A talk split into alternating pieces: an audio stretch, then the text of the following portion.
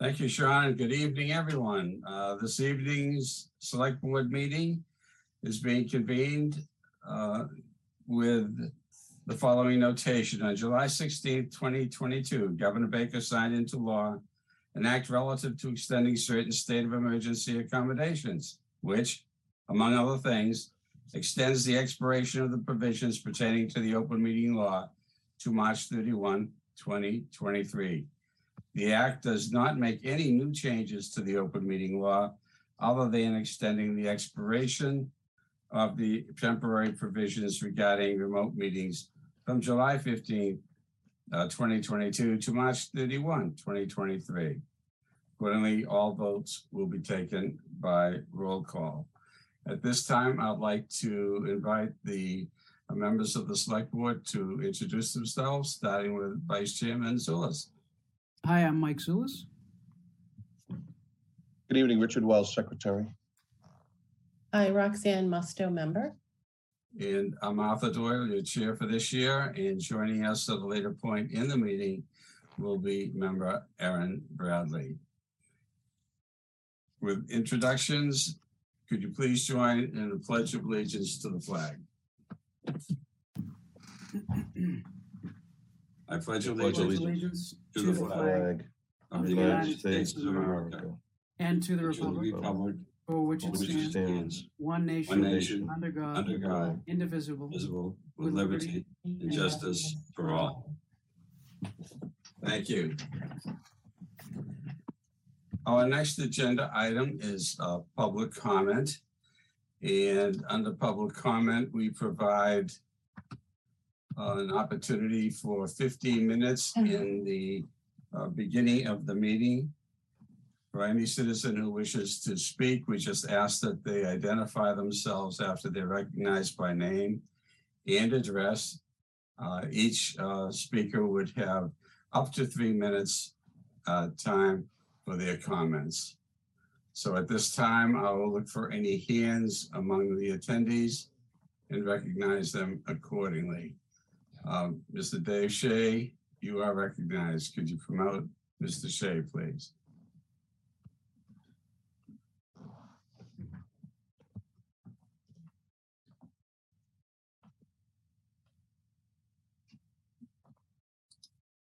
Mr. Shea, welcome. You are muted.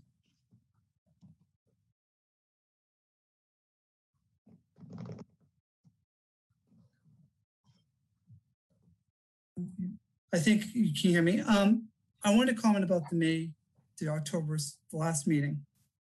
If Someone were to say to me, there would be a joint meeting between two boards in this town.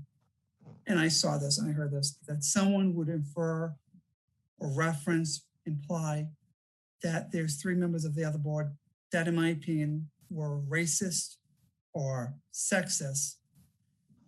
And then during that meeting, we got two texts going to two members of each respective board pulling out because they were gassed at the comments. And then moments later, this comment appeared on Facebook. I don't care how you spin it.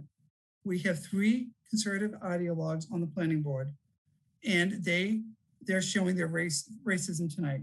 Sad. Our boards can't be white enough for them, evidently. And it was said this is about diversity and inclusion.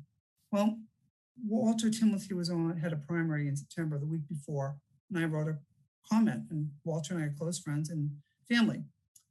These people refer to us as Walter and me as racist, sexist, bigot, homophobic, and um, pretty other other things. So I, I, looked at this and I thought to myself, and I was involved in the April campaign, and I heard the same thing over some of the positions and what was going on, what I said. Frankly, I enjoyed watching people refer to me as this and other people. I don't think this is about inclusion or diversity. I think this is about ideal, ideal, idealism, political partisanship here, in which Walter and I, um, Meredith, Sean, Maggie, uh, Maggie, don't agree with your idealism. We don't agree with it. We don't agree with the position. And when we had two elections in this town, both one in April and one in September, the voters spoke pretty overwhelmingly and they rejected it too.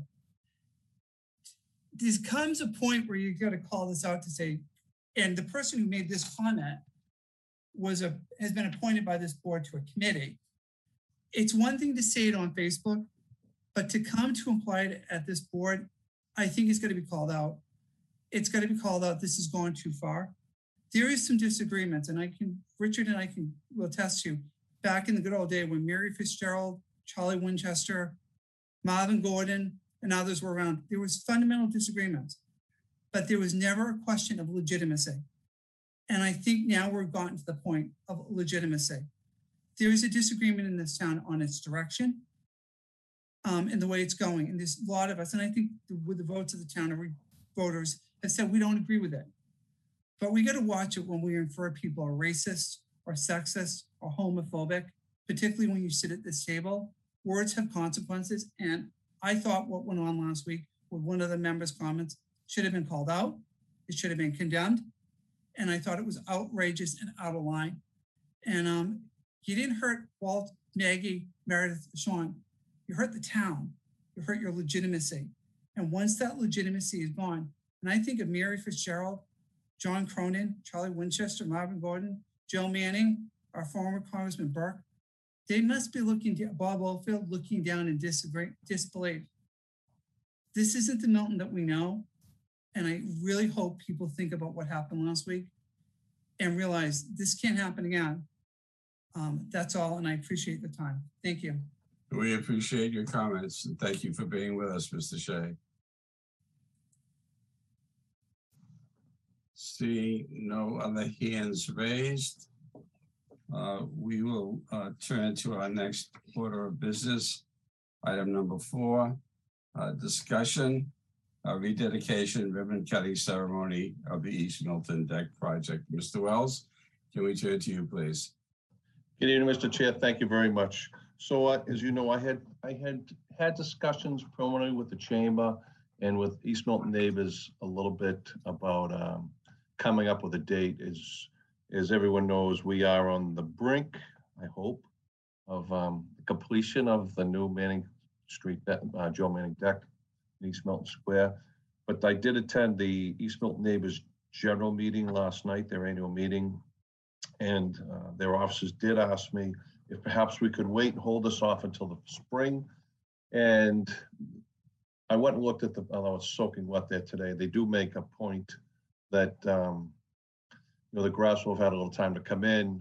And they would also like to, for the, for the rededication, and this is something that I know you advocated for as well, Mr. Chair, they'd like to um, present the 2022 Manning Award, Joe Manning um, Civic Awards at that ceremony as well. So um, if you could bear with me and give it, I'm thinking maybe late April, early May at the latest.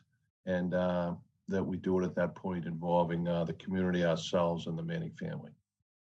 Richard, have you had a chance, if I may ask, to convey that yet to the uh, Chamber's Chair? No, I, I have not, but I will do that tomorrow. Today was just a hectic day and this happened last night. It was, uh, Understood. we didn't finish till 10 o'clock last night. Um, Would you get back to us afterwards? Yep, yep. I'll copy you on uh, my communication to him. Any questions uh, for Mr. Wells on item number four? Seeing none, we'll turn to agenda item number five. uh, Discussion, review of the application for a sign-free corridor or sign-free corridors, plural, in the town of Milton, and we turn to Mr. Freitag. Good evening, Thank you for Mr. Ch- us, Mr. Freitag. Yes, good evening, Mr. Chair. Thank you. Kevin Freitag from the Office of Town Counsel. Just quickly here, um, I know last week I, this matter was on the agenda and it was deferred at my request. I'm asking that it be deferred um, one last time. I got new information this week that I think is, is helpful to the application, which we're putting together. This application, just so you know, is, is, is considerable. It's a, probably between three and 400 pages. It has a lot of information in it regarding the areas in Milton that we're going to ask to be protected from the uh, installation of electric signs. It's potentially the first of its kind to ever be filed with Mass DOT. They tell me that they've never actually had an application for a sign-free corridor. It's that is permitted under their regs. They've never actually had one filed. So we just want to make sure that we we complete this application in its best possible form. Um, and I need just a little bit more time to do that. I expect that I'll be back here at your next meeting, though, with a completed application for your your final review. Okay, and that next meeting will be October 18. Um, Any questions on this for Mr. Freitag from any members of the board? Thank you, Mr. Freitag. You're welcome. Item number six. Discussion approval lease with the Milton Arts Center for the East Milton Library located at three thirty-four Edge Hill Road for a term of ten years. And Ms. Musto, you will be recusing yourself? I will, if someone could please let me know when to come back, I'd appreciate that. Thank you, Roxanne. And Erin, uh, you are with us now? Yes, Mr. Chair, I am. Welcome. Glad to have you with us. Thank you. Uh, Mr. Milano, could we turn to you, please? Sure. Um, as we've been working on this lease with the Milton Arts Center, you know, we're pleased that the Milton Art Center has accepted and the town and the Art Center have agreed to terms on a 10-year lease. Um, they have come into the office to sign the lease, so it is um, executed by the Art Center and is ready for the board signature pending approval tonight. Thank you, Mr. Milano. Any questions of Mr. Milano? Mr. Chair, I'd make a motion to approve the, uh, the lease between the town and the Milton Arts Center for the East Milton Library located at three thirty-four Edge Hill Road for a term of ten years. Second. Thank you, Mr. Wells. Thank you, Mr. Zullas. Any discussion? Seeing none by roll call, Mr. Zullas, Yes. Mr. Wells, Yes, Ms. Bradley, Yes, and Mr. Doyle, yes.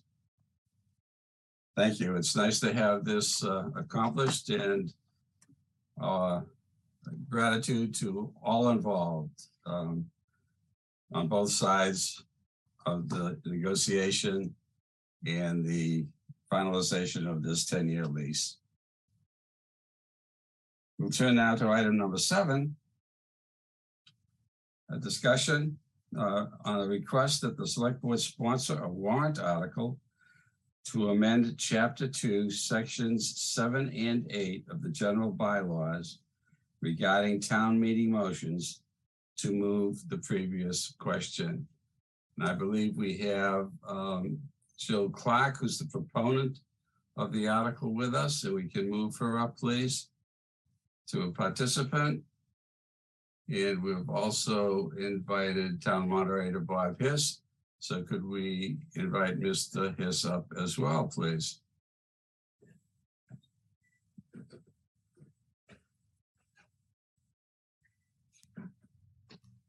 Good evening. Can you hear me okay? Welcome, Ms. Clark, and welcome, Mr. Hiss. Um, Ms. Clark, the floor is yours to introduce your proposal. Thank you so much, um, Chair Doyle, and thank you for having me um, to speak to, uh, on this tonight. Uh, my name is Jill Clark. I'm a town meeting member in Precinct 4. I live at 26 Harold Street. Um, and I come before you tonight to ask the Select Board to um, sponsor an amendment to the town bylaws. I have made a slight adjustment um, since the first time this was on your agenda, um, and so I'm no longer proposing any changes to uh, chapter to section eight, um, but actually proposing that we just eliminate um, section seven. Um, and to speak a little bit to why I think this is a good idea, um, the the effect of this change will be essentially to remove a special procedure that Milton has um, for moving the question and revert back to the procedures that are described in town meeting time. Um, and what that is, is that when someone moves the question, um, it causes a, an immediate vote that requires a two thirds majority to, to pass. And if it does pass, then debate ends immediately and the main item on the, the warrant goes for a vote. My primary reason for suggesting this change to the bylaws is that in the town meeting members that I have had the privilege of participating in, um, it seems that many town meeting members think that this is already the way it works in Milton. Um, I've witnessed many people attempt to move the question only to be told that it doesn't actually work that way in Milton and that we have a slightly different bylaw. Um, and so I think that making this change will ensure that the bylaws actually have the effect that town meeting members think that they they have. Um, I also think that it will help ensure a balance between healthy debate, which is really important and a key part of uh, town meeting, um, as well as ensuring an efficient meeting. I, I think that's a balance that we can strike with this. And I, I don't in any way intend to um, introduce a change that it ends discussion prematurely, but want to make sure that people um, have oppor- uh, plenty of opportunity to speak, but also allow a way to take a sense of the entire group um, when um, when once we've had an opportunity to hear from many people, rather than only hearing from a minority of people who speak frequently. The last time this came up before the select board, um, uh, moderator Hiss spoke a little bit to this, and um, I'm looking forward to hearing from him tonight. Um, nice to see you again, Bob. We just um, spent a lovely afternoon together recently, um, but just wanted to speak um, to some of the things that he raised previously. Um, I know Bob had raised a concern that, that that the change may cut off debate or discourage people from speaking. And given that this vote is a two, requires a two thirds majority, um, there really does have to be a supermajority of people that are in favor of moving on, um, and so that that should give plenty of opportunity for people to have the opportunity to continue to speak. Um, Bob also, you know, raised the concern about just kind of the complexity and having additional rules, and that in general, it's easier for moderators to have fewer rules rather than more. And this is the reason for, reason for um, my amended proposal that we just eliminate section seven, um, which actually actually gives Milton one fewer rule, makes it simpler, and makes everything more consistent with town meeting time. So those are my reasons for this proposal, and I would really appreciate the select board considering um, sponsoring this item for the warrant. Uh, thank you very much, uh, Ms. Clark. Maybe uh, a good approach would be to see if any of the members of the select board have questions uh, for you, then turn to Mr. Hiss, do the same thing, and then see if there are any uh, further comments that uh, either one of you or both of you might like to make among along with the select board. So any questions for Ms. Clark at this time from any members of the select board, please? Ms. Bradley, you're recognized. Thank you, Mr. Chair. Um, Jill, I just wanted to mention, I, I didn't hear you say it, but I do know that you were working with some other uh, town meeting members in town on this amendment. So I just wanted to make sure that that was known and um, and correct out there. So so you have had input from other people in town um, that are town meeting members and have been for quite some time. Yeah, thank you, Erin. Um, I absolutely have worked with and spoke with some um, other town meeting members, and um, it's through collaboration and working with them that we arrived at this kind of simpler solution of um, just eliminating um, section seven. So I, I really do appreciate the feedback that I've gotten from other town meeting members. Thank you. Any further questions from members of the select board? Seeing none. Mr. Hiss, Mr. Moderator, may we turn to you for your comments, please? Yes, thank you, Chair Doyle. I also uh, wanted to acknowledge uh, some work Jill is doing helping us with electronic voting right now. She's on a subcommittee we formed. So I think it's uh, it's great that a, a, new member comes to town and um, gets in town meeting and, and, tries to help our, our processes get better. Yeah, my thoughts on this are um, having worked with a lot of the Mass Moderators Association. You know, most of the moderate the um, uh, town meetings in this in the Commonwealth are open town meetings, and usually there's a small coterie that comes, but sometimes you get very large groups. They'll come in for a big school funding issue or something, and a thousand or thousands of people will show up. And so I think uh, this uh, uh, sense of limiting debate is probably there, I would bet, in town meeting time because uh, citizens who rarely speak in public, less so even in town meeting, would come to a town meeting and they've come, they've made all this effort. They want to say their piece, and so it can probably be, you know, ripple about with hundreds of people could be speaking on a topic. And so at some point, it probably gets to be really repetitive, and they say, you know what, I think we've heard all the the nuances. Let's move on. I think in the representative town meeting, we're dealing with a, a different group. It's not that the speakers are professionals, but you have some longtime town meeting members. Um, they're used to town meeting. Um, they are um, um comfortable speaking. They they generally know the rules of how things happen. Um, they most speakers, uh, and I track the data on this, speak in less than three minutes. So most people ask a 30 second question and don't say anything. Those that speak, they speak for less than three minutes. And we also have the rule that limits uh, to uh, two people speaking um, on any one one topic. which limits the repetitiveness of continuing to come up. The last thing I think, uh, I think Zoom may have skewed our sense of things because it's really easy to click the raise hand button in Zoom during the COVID era. It's different to stand up, walk down to the mic at the high school, literally stand up and say your piece in front of your friends and neighbors. That means you've really got to have something important. And so I think that tends to limit debate. So I'm not going to die on this hill, but my general sense is I prefer to let the members speak because they were elected and each person there is representing, uh, well, I think what the math is, uh, each citizen represents 200 and, um, well, I think 80 people or so. So if you know you're limiting one person from speaking, you're repres you're cutting off the representation of another 80. So my general sense is let when the room is done speaking, they'll sit down and be quiet. And often in person, you know, the moderator can read the room. I know Brian used to do that. I can do that in the high school, and you can get a get a sense where things are done and move the question along. So that's uh, my two cents: is to let the town meeting members have their say, and uh, we discuss the articles uh, thoroughly. Thank you, Mr. Moderator. And now we'll turn to the select board. Mr. Wells, you are recognized.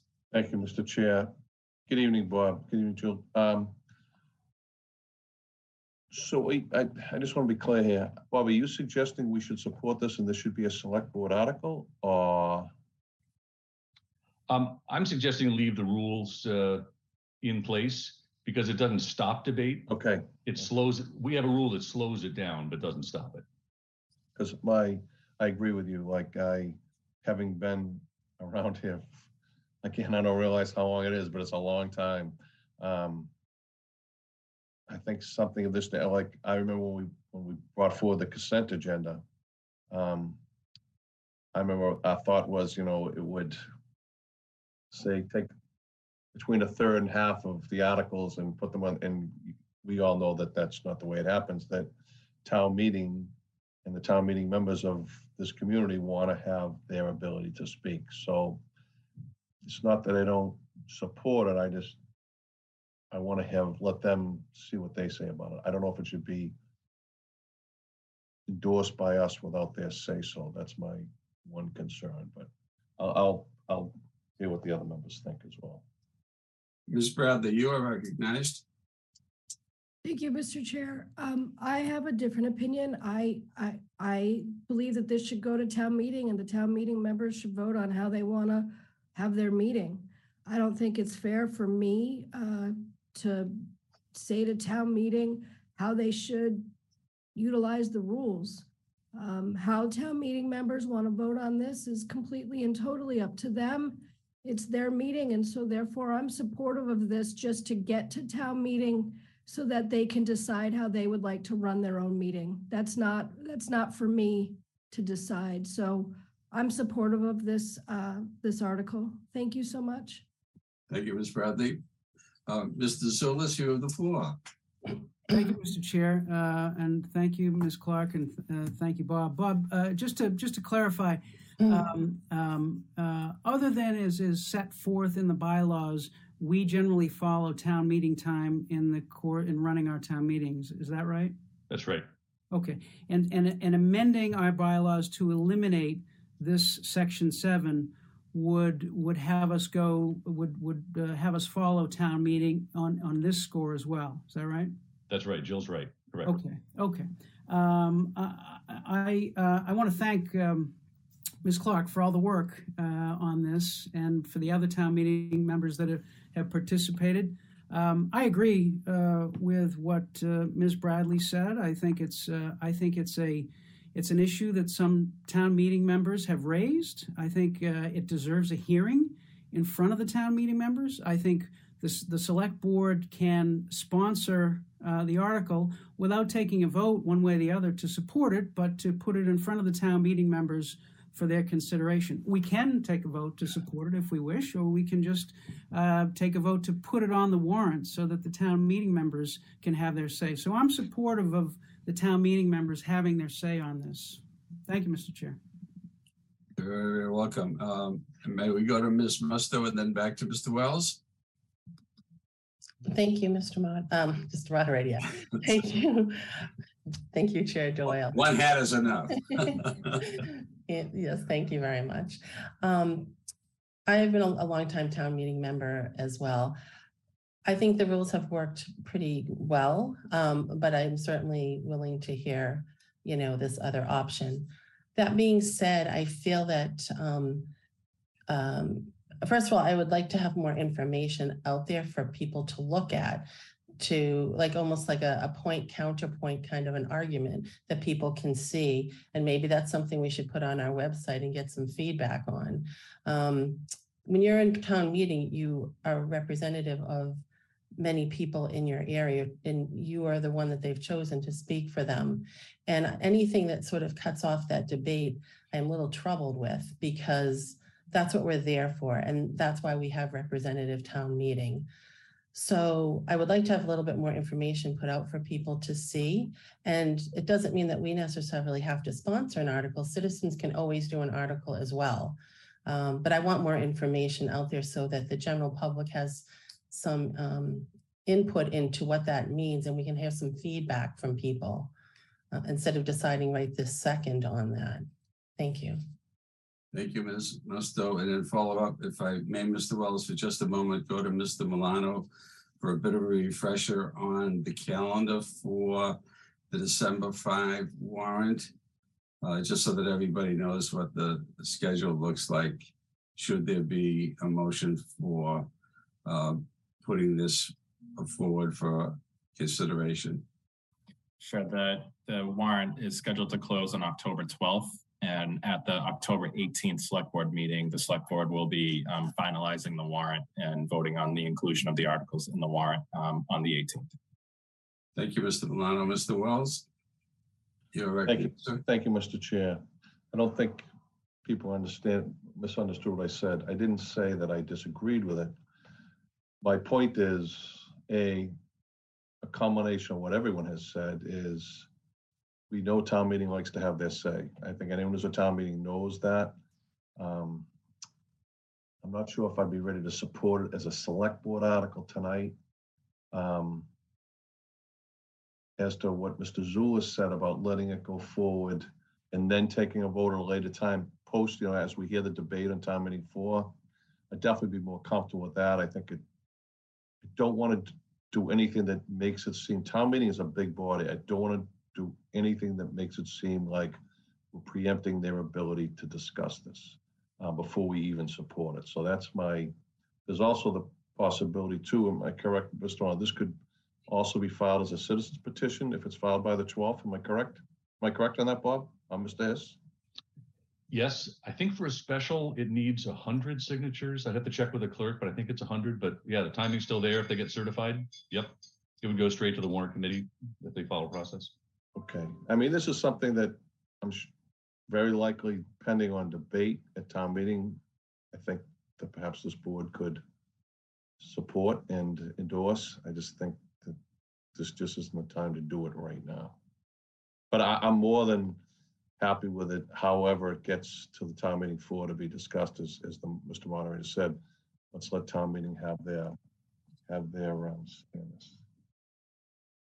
All right, just to follow up on that, Mr. Wells, um, going back to what Mr. Zula said, it could be a, a two-step process. Uh, one of which would be whether the select board wants to put it forward as a, a warrant article. Apart from whether or not the select board would have any endorsement of that article, leaving it thereby to the floor of town meeting to determine. Is that a correct interpretation? Michael? Um, Yes, Arthur, uh, that, uh, you know, what, what, I, I think the motion would be uh, a motion to include the article on the warrant. Not supporting it one way or another, but just including it on the article for town meeting consideration.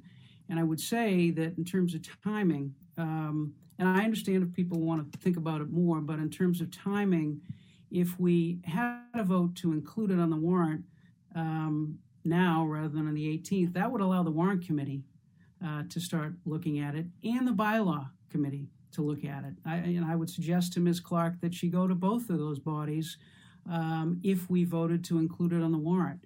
Uh, could she go out and get 100 signatures? Probably, but again, that that might delay the process. And I, it seems to me it would be, um, given the work that Ms. Clark and other town meeting members have done on this, it would be uh, it would be a um, a nice gesture for us to at least include it on the warrant, uh, so she so the process can begin and town meeting can have their say. So, thank you, Mr. Chair. Thank you, Mr. Zullas. Did I see your hand, Ms. Musto? Yes, um, thank you, Mr. Chair. So it sounds like really there are two options, though. It sounds like they could do it as a citizen's petition, which it sounds like they may have um, started that. It sounds like Ms. Clark has talked to a lot of town meeting members. So it sounds like that would be one way to go as well. Um, so I was just wondering if Ms. Clark could weigh in on that as well. Um, yeah, so I'm certainly aware that that's the other um, venue for doing it. I think, um, you know, to be honest, given the timing and I and um, as the moderator brought up, it would require 100 signatures to get it on a special town meeting. And and you know, frankly, I, I think that special town I, items on the warrant for special town meeting should be special, and there isn't anything terribly time sensitive about this. And so, you know, possibly saving it for annual town meeting um, you know, lowers the barrier for the number of signatures, gives us a little bit more time to run it past some of the other um, committees. And, um, you know, I think that would also be perfectly appropriate. But um, either, uh, you know, I, I agree with the general sense here, which is that, you know, we should allow town meeting to um, have an opportunity to weigh in. And, um, you know, I, I'm, I'm open to any mechanism for getting it to that point. Mr. Zullas? Just just one thought on the the mechanics here. Uh, we don't have a lot on the warrant for December currently, and I don't know how much we're going to have on the warrant for December. We're going to have a lot on the warrant in May, um, so we might get a better hearing for this issue at a at a December town meeting. And again, if we can if we can assist with the mechanics, i.e., just uh, including it on the warrant uh, for that, it may it may make uh, it may uh, make things move along uh, a little more expediently. I just we're going to have a big warrant in May, and we don't have one in December, so it may be a good time to to talk about it. That's a very fair point. That I did. I wasn't aware of that, and thank you for raising that. Uh, Ms. Musto? Um, thank you. I'm just wondering, do other people, I- I mean, I have not heard about it other than here. So I'm just wondering, um, did you reach out to all of the precincts? I'm just trying to get a sense of what this is. Or ju- I'm just trying to get a little bit more sense of it because I haven't heard about it, except No, for I- the select I've board. certainly talked to nowhere near hundred people. Let me put it that way. Um, but um, you know, as as Bob mentioned, I'm relatively new to town and still, you know, getting to meet my fellow town meeting members, um, and have raised it with those that I've had the opportunity to speak with. Okay. Thank you, Ms. Clark. Uh, any further comment, Mr. Hiss? Just that Mr. Milano is kind of looking like a young Abe Lincoln from my year. Just kind of struck by it. But other than that, no, I think uh, you've made a lot of good points. So. Right. Thank you both very, very much. Uh, what is the pleasure of the board at this time?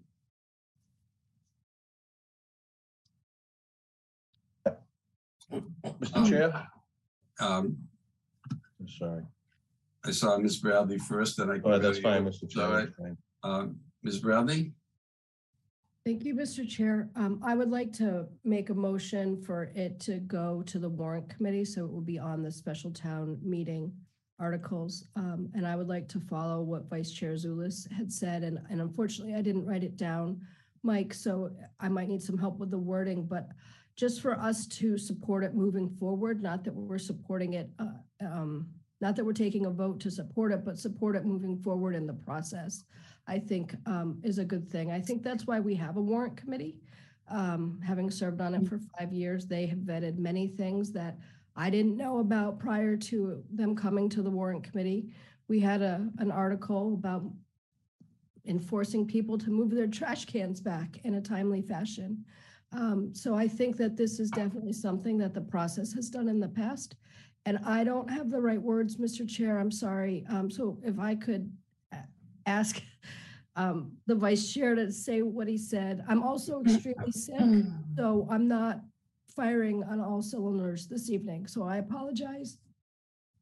I, I think if I may paraphrase what you were moving, Ms. Bradley, is uh, to, to put uh, the proposal on the warrant. That's Uh, correct. I, I um, do want it on the warrant. Yes, yes, Mr. Chair. Thank you. Um, So that is a motion, if I understand correctly. Uh, With the motion made, the chair will call for a second and then go to Mr. Wells. Is there a second to the motion on the floor? I'll second the motion. Thank you, Mr. Zullas and Mr. Wells. You're recognized, sir. So, Mr. Chair, I just, and I, I don't want to be a, a fortune teller here. But my gut feeling is that, and I, and I appreciate that maybe the December is lighter than um, the annual town meeting, and I still think there's a strong possibility that we're going to be on Zoom in December, just the way COVID numbers are going as we're going into the fall. Um, I see this going and having debate and getting sent back for discussion and to be brought up at the, at the annual town meeting in May, as many um, articles of this nature are, I'd be more inclined to support uh, Ms. Bradley's vote for the, in to do this for the annual town meeting than do it for special. I- To our former colleague, um, the wise Miss Katie Conlon, who knew so much about scheduling and timing, I can hear her now saying, this is something that should go to the regular town meeting and not the special. So um, that's just my thought on this. I'd, I'd be more inclined to support this for the annual town meeting than the special. I- Is that a friendly amendment that you're Yes. making? Yes, it is, Mr. Chair. Okay, Ms. Bradley, do you accept the friendly amendment offered by Mr. Wells? Well, I understand what Richard is saying. The um, member has come, the, the town meeting member has come before us now. Um, She has done some due diligence. She's worked with moderators, she's worked with other people in town. So no, I'm not going to accept that right now. Okay, thank you, Ms. Bradley. Any further comment by uh, Mr. Wells? Your hand is still up? Okay, Mr. Zullas? Well, well, I would, I would just say, you know, uh, uh, having worked with Katie Conlon for several years, I, I'm not necess- I, I don't necessarily think that she would, uh, she would uh, suggest that this should go to the annual town meeting. I, I actually think she might uh, uh, uh, weigh in favor of uh, putting it on where there is less on the uh, on the article. But uh, but uh, I guess we, I guess we just don't know. But uh, but that's that's what I think she'd say. Thank you, Mr. Zullas. We have a motion. It's been seconded. Any further discussion? Seeing none by roll call vote. Uh, Mr. Zullas, yes. Mr. Wells, No, I just think this is for the annual town meeting, Mr. Chair. Ms. Bradley, Yes. Ms. Musto, I'm going to say no, and the, I agree that it should be for the annual town meeting. I really have seen this myself and feel sort of cornered into voting for it tonight. So I say no for right now. I'd like to see more of it, but for the annual, we have more time to look at it. and Mr. Doyle, yes. So the motion carries. Mr. Zullas, Mr. Chair, uh, I, I, just, just in terms of mechanics, I think the, um, I think what perhaps can go to the warrant committee and perhaps the bylaw committee immediately is just this piece of paper with the deleted section seven. But, but I think that uh, Ms. Clark or maybe Mr. Milano could, uh, could work with uh, Mr. Freitag to put this in the form of the article. Uh, just the, just the form saying it's an article and be it resolved.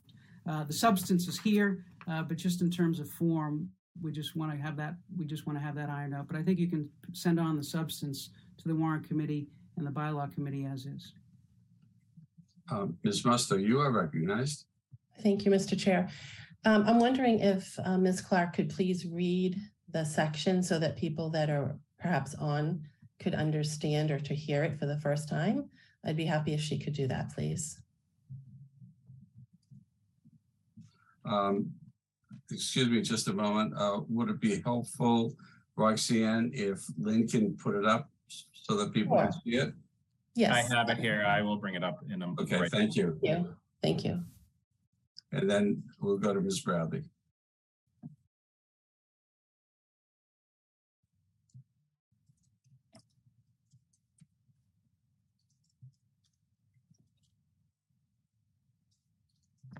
And will that, Please scroll. Yeah. Yeah.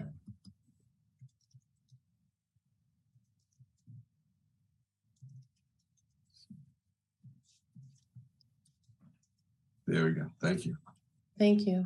Will this also be posted um, somewhere so that people could see in the community just ahead of time? Um, What will be debated? That's what the warrant committee is for.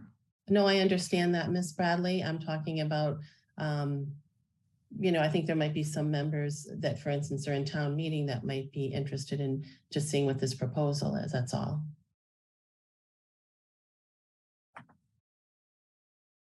But we can work on that um, with Mr. Milano.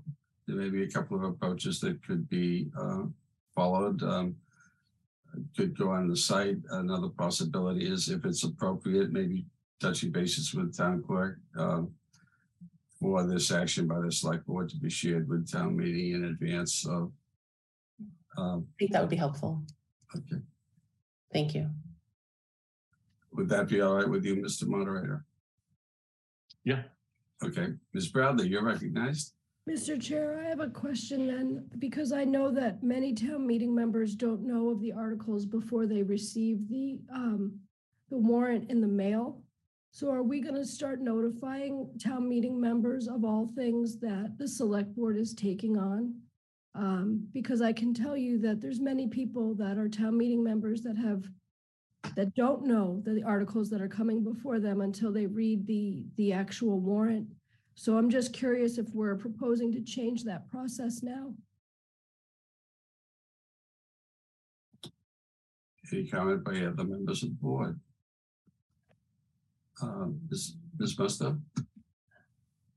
Uh, my point would be just to get it out in a timely manner so people have time to really look at it and understand it and, you know, formulate opinion or comment for town meeting. So, you know, as soon as we can get it out, I think that's really appropriate. And I hear what you're saying. So um, I will leave it up to town counsel to decide what the right process would be for that. And speaking of town counsel, uh, Mr. Freitag, did I see you um, wanting to comment or was I mistaken? Uh, Mr. Chair, uh, thank you, Kevin Freitag from the Office of Town Counsel. I was just going to res- uh, respond in the affirmative to Chair Zullas's request to draft the article language. Uh, That, that's an easy lift, um, and, and I'm happy to do that. Thank you.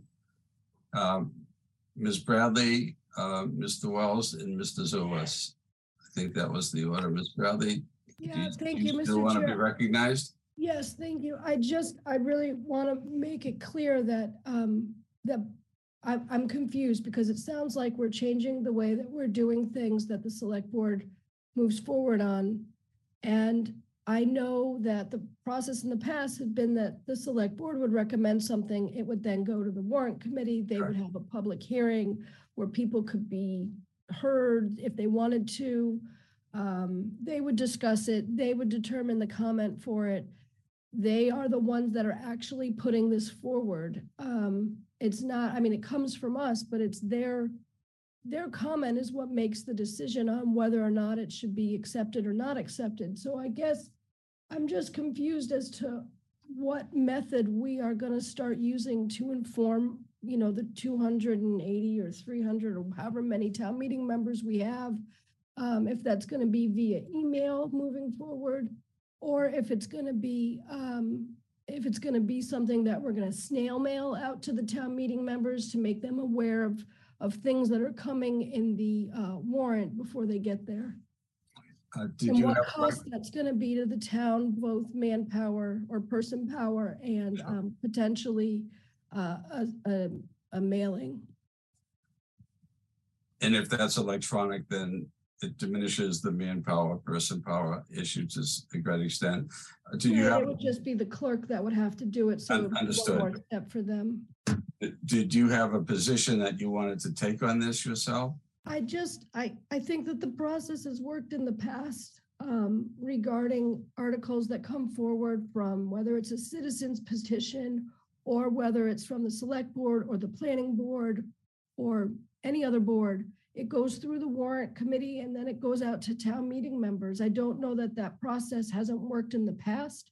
I can tell you that there's been very big articles that have come to town meeting members that they had no idea about before they, they received them. And they actually held nice little working groups in their precincts to, to discuss it with their, with their neighbors. So I just, I don't believe that it's another step that we need to add to the clerk or to anybody else. I think that, you know, the process that has worked for however long, dozens of years, decades, I don't know, um, has worked. So that's where I stand. Thank you, Ms. Bradley. Mr. Zullas and then Mr. Wells. Mr. Zullas? Sorry, just to correct the, uh, Mr. Freitag uh, referred to me as the chair. I just wanted to correct that reference. and uh, and I think it's probably more than um, more than decades. It's probably millennia that has it's been going on. So, Mr. Wells? You're muted. Thank thank you, Mr. Chair. A little bit of history to the comments that have been made here. So for the process for disseminating um, two things. The responsibility for dissemination of the warrant only comes from our office, the select board office. It's, it's compiled, created, and comes from our office, as Mr. Milano is about to find out. But to his benefit, thanks to uh, one of our former employees, that is now, uh, can be done, is done electronically, and only people who need a, uh, a handwritten or printed copy, other than those that are handed out at town meeting, there are certain locations, including our office, they, they can obtain it.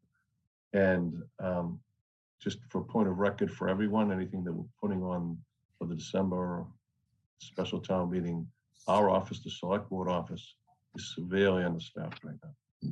We have a brand new town administrator and one person working in that office. Um, So I think we need to think about the work, the yeoman's work that they're doing and that they're doing with one arm tied behind their back right now. Thank you, Mr. Chair. That's my final comments on this. Thank you, Mr. Wells. Any other firm, further comments before we move on to our next agenda item?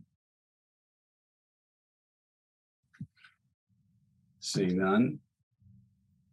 Item eight follows this discussion very nicely. Uh, discussion, special town meeting Monday, December 5, 2022, and potential articles. We have just um, identified one, and we have uh, two others uh, on the agenda this evening. Mr. Milano, did you want to introduce those, please? Sure. Um, Tim Czerwienski from the planning office is here to discuss um, the warrant article for the easement over the dump access road um, for access to the proposed project at 728 Randolph Ave. Um, so I'll turn it over to him at this moment. Thank you. Welcome, Mr. Czerwienski. Uh, th- thank you, Mr. Chair. I'm still I'm still delighted by that young Abe Lincoln comment from from the moderator. Um, that was a nice feather in, in Mr. Milano's cap. um, so so thank you for having me on um, to talk about this this article. Um, if if anyone in here has been following um, the uh, public hearing for the 728 Randolph Ave 40B um, project, um, this may be familiar to you, but but folks who haven't, um, just by way of background, um, 728 Randolph Ave is the the, the final um, of the sort of bunch of 40B applications that we've gotten in the past 18 months. Um, it is a site that is um, on Randolph Ave, obviously, kind of between the dump access road that goes up to the new animal shelter site um, and sort of the DPW yard, that kind of area of, of Randolph Avenue, uh, Route 28.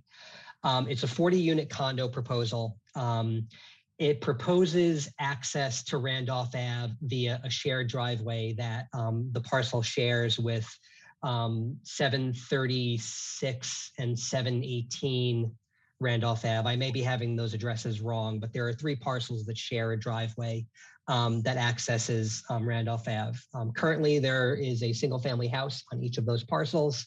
Um, and the project is, is proposing to demolish one of those houses on the 728 parcel and build a, a 40 unit um, condo building.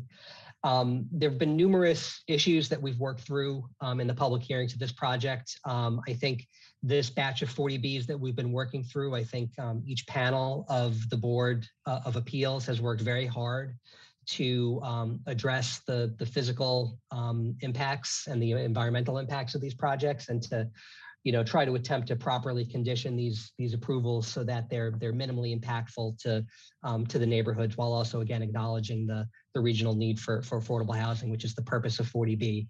Um, 728 Randolph Ave has been a really tricky one um, for a number of reasons. Um, the topography of the site, um, the location of it on Randolph Ave, um, where it is, and the uh, the nature of the shared driveway have really caused a lot of issues um, for, for this project. And um, the Board of Appeals, town staff, the board's um, peer review experts in civil engineering and design have really been trying to work through this problem of how do we get, uh, you know, 40 condos worth of vehicles in and out of the site in a safe and efficient manner that, um, you know, keeps the residents safe, keeps people that are driving on Randolph Ave safe, and then also doesn't dramatically um, overburden and, and kind of change the nature of this driveway that has been shared by these three parcels um, for, for many years. Um, one question and, and, notion that has come up during the public hearing is, you know, if you look at this um, this site, it, it sort of is is a little bit set back from Randolph Ave and has a little bit of a kind of panhandle that connects it to Randolph Ave, but the majority of it on the south and uh, southeastern side actually has frontage on the dump access road. Um, the dump access road, so named because it's how you used to get to the dump. Um, now it's a golf course. Um, it's locked off. Um, no one really has any real need to go up there except for um, National Grid has a take station that, that's accessed off of it. They have rights to get into the gate um, at the end of that road. So, um, you know, the, the notion that's come up during that hearing is, well, what if we access this project via the access road? Um, if you look at the site and if you look at the, there's a conceptual site plan that the developer has put together.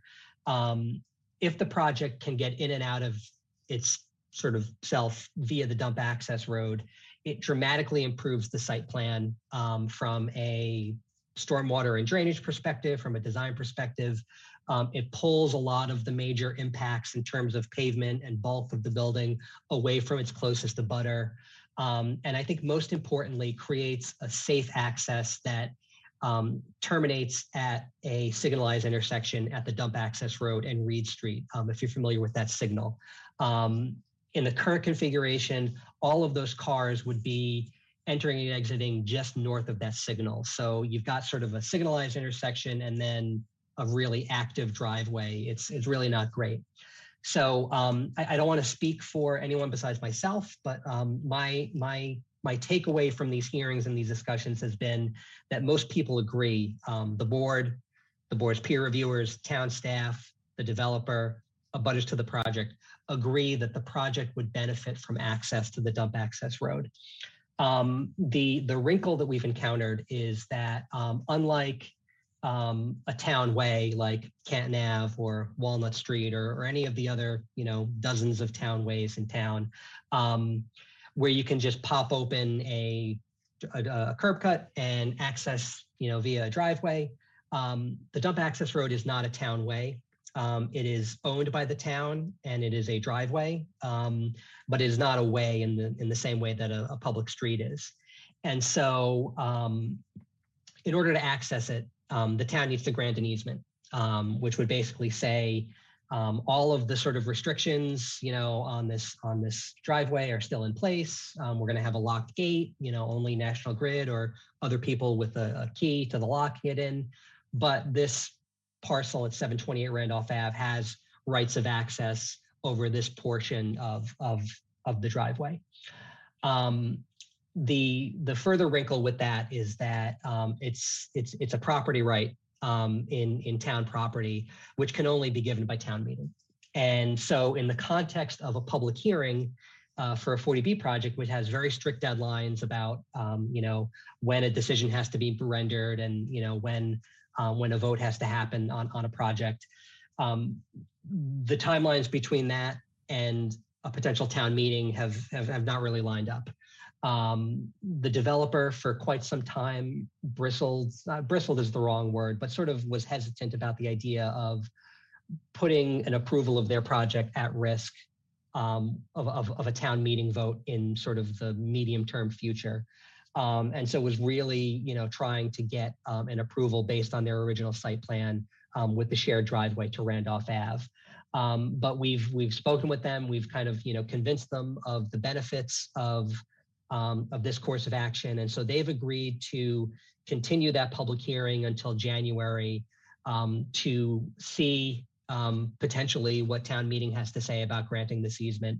Um, at which point they would submit a um, a revised site plan um, again that that you know uses the access road and would use that driveway to Randolph Ave as kind of a, a secondary emergency only access, which which again, as we said earlier, um, you know most folks agree that it yields a better site plan and a better project. Um, so what we have right now is um, the developer has proposed a draft easement plan. Um, that plan is in the hands of town counsel. Town counsel is in the process of drafting um, an article um, in time for, for next week's deadline, and then um, would move on to the process of, of drafting a, a draft easement agreement that would you know, uh, outline, you know, exactly what rights um, this parcel would have to this um, short segment of of the access road, and um, we would see what happens at town meeting and then subsequently what would happen um, you know based on that at the public hearing um, for the, the, the 40b project which is continued until january 24th um, so that's the lay of the land right now um, short story is we require a town meeting vote in order to um, you know get a uh, a, a, less impactful, um, safer, more efficient site plan for this project. So I'm happy to answer any other questions that anyone has. Mr. Wells, you are recognized. You're on mute, Richard. Thank you, Mr. Chair. Tim, get your pen out. so, so I know a lot of history of this. Um, so I'm going to give you a couple of pointers here. Um, first off, anyone who walks the existing dump road, is I've known it for all of my life, it is in atrocious condition. And even though we've been working for what seems like a lifetime on building an animal shelter up there. That still is not to come to fruition. So use of that road is going to come into become a reality. Um, the second thing is um, going to the 7-Eleven Randolph Ave hearings, and you will remember this, Tim. Um, there was a lot of suggestion that you know perhaps could a set of lights be installed there to uh, diminish the safety issues that will exist when that is built because you're going on onto an unsignaled intersection and the fact that um, there's a set of lights at Randolph and Reed and 28 and Reedsdale, they're just too close, it couldn't have a third. Um, the point is that set of lights was added um, in the 20 year, about 20 years ago in the made the last major Route 28 upgrade for specifically this reason with the potential that something would be built off of that dump road at some point in our lifetimes. And it, from a safety perspective, it only makes sense. I think it's a much safer use, exit, exit, exit, and um, entrance use to upgrade that road and have this project going that way versus going in um, through the three existing houses that exist there now, which puts you right back into the same thing I just described at 7 Eleven, which is an unsignaled entrance onto a very heavily traveled northbound lane of Route 28. So the next point that I bring is um, for the developer, um, and it, this was, was brought up, you might remember there was a proposal when you were assistant planner years ago, there was a developer who's now deceased who wanted to develop this. And one of the things that your predecessor had argued for, and this is when I was on the traffic commission, was um, that we redo that road. It's part of the mitigation that that road gets redone and brought to grade as it should be um, for any use that's going to take place in the future. And I hope that that you can work that out on that. And my my last point on this is that as far as the um, the development in any access egress from Randolph Ave through that driveway, should this be granted and approved by town meeting, that that be gated uh, similar to what I believe 7-Eleven has to do between their property and the DPW. And even though there'd be like an emergency access egress in there, um, it's not for general use. It'll only be used for emergencies. Um, as you know, there are other similar things like that in town. and So, uh, so I do support this. I think it's a smart move. Um, but I do think those things in there, you want to get those all wrapped. I think the mitigation and the and getting that the developer to bring that road to public grade is there, just my one final point, was there any discussion at all about just instead of an easement, making this a public way in the town? Yeah, we, we, we talked about that a little bit. Um, and I, I think, um, the, the thinking behind that, and, and it would, it would, it would definitely make things a little bit more straightforward, um, but not that much more straightforward. Um, Mr. Wallace, as, as, as you mentioned, the, the entire length of that road is, is not in great shape. Right, Um, and so if, you know, if you would need to sort of make a decision, all right, which portions of it do we want to make a town way versus which portions do we want to have it, you know, remain a driveway? Um, you know, we, we may be in the same position where, you know, a portion of it gets improved up to the, the developer's driveway and then future developments, whether it's the animal shelter or anything else, um, you know, take care of the rest. I think that the, the, the thinking there was there's if if we're going to talk about only doing a portion of it um the, the easement is just a little bit more straight everything requires a town meeting vote whether it's accepting a town way or granting an easement. Um, but the process of accepting a town way as we just did with uh, with woodlot drive involves a bunch of steps between today and town meeting that the timeline just really didn't um, didn't really match up with. Um, you've got to have two public hearings at the select board sandwiched in around a planning board meeting, um, you know, to, to make a recommendation. And, and we really couldn't make that schedule work. Um, you know, the other issue, again, if, if, if we wanted to talk about the full access drive being a town way, um, there are other property owners, um, you know, the horse farm, as you mentioned, right. that that abut on that access road and you know there's dcr property there's the golf course and rather than going through the exercise of kind of gaming out all right what does this mean if the horse farm can now access the dump road as a public way now the the, the golf course can access it as a public way um, i think we just wanted to sort of focus solely on this project and this project's issues um, that doesn't foreclose the opportunity of thinking about this. I mean, eventually we're going to have to get people from Randolph Ave up to the animal shelter. Um, at which case we may want to talk about, you know, do we want to have this be a public way? Um, and then we can kind of, you know, analyze the, the implications of that for the other property owners. One final point, Mr. Chair, if I may, just Yes, to follow up on mine. So, so just, just on that, Tim, my only, so I accept all that and I still support this. My, my, I'm just thinking for the benefit of the town. If this developer wants the community wants, and this was something going back to that Mr. Dennehy had pushed for with a prior developer was that if someone wants to use that road, and we know, or at least we're trying to build an animal shelter at the end of it, which is the very end of the road, in the mitigation of this, why not push versus, and I, I'm fine, easement or public way, whichever, I'm just bringing up for the point of discussion. Um, Let's get that road paved to grade for what our citizens are gonna use it for the most, which isn't gonna be to go to that development, it's gonna be to go to the animal shelter. That's, that's just my thought, like, let's, if it's on the table here, let's get it. It's Yeah, not, it's I- not I- even another hundred yards, it's less than, I mean, the whole road is less than a half a mile from twenty-eight to, to the animal shelter. I don't even think it's a half. a mile. Yeah, I, they, I, I, I I don't have the precise measurement in front of me, but the, the, the, the end of the, the easement kind of goes, I think, a little less than halfway up to the animal shelter. So um, I, I haven't had a detailed conversation yet with the developer about exactly the nature of the improvements that they're proposing. Um, but th- their, their current proposal, you know, includes improvements to the existing driveway to, to, to a state that, that would accommodate all of their traffic.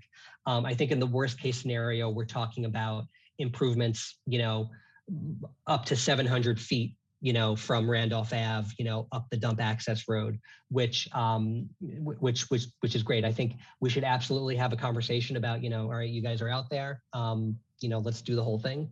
Um, I think that's a, a perfectly, um, perfectly acceptable thing to ask um, you know, we, we do want to, you know, we do want to make sure that we kind of stay focused on, you know, the purpose of this is to create a safe alternative site plan for this project.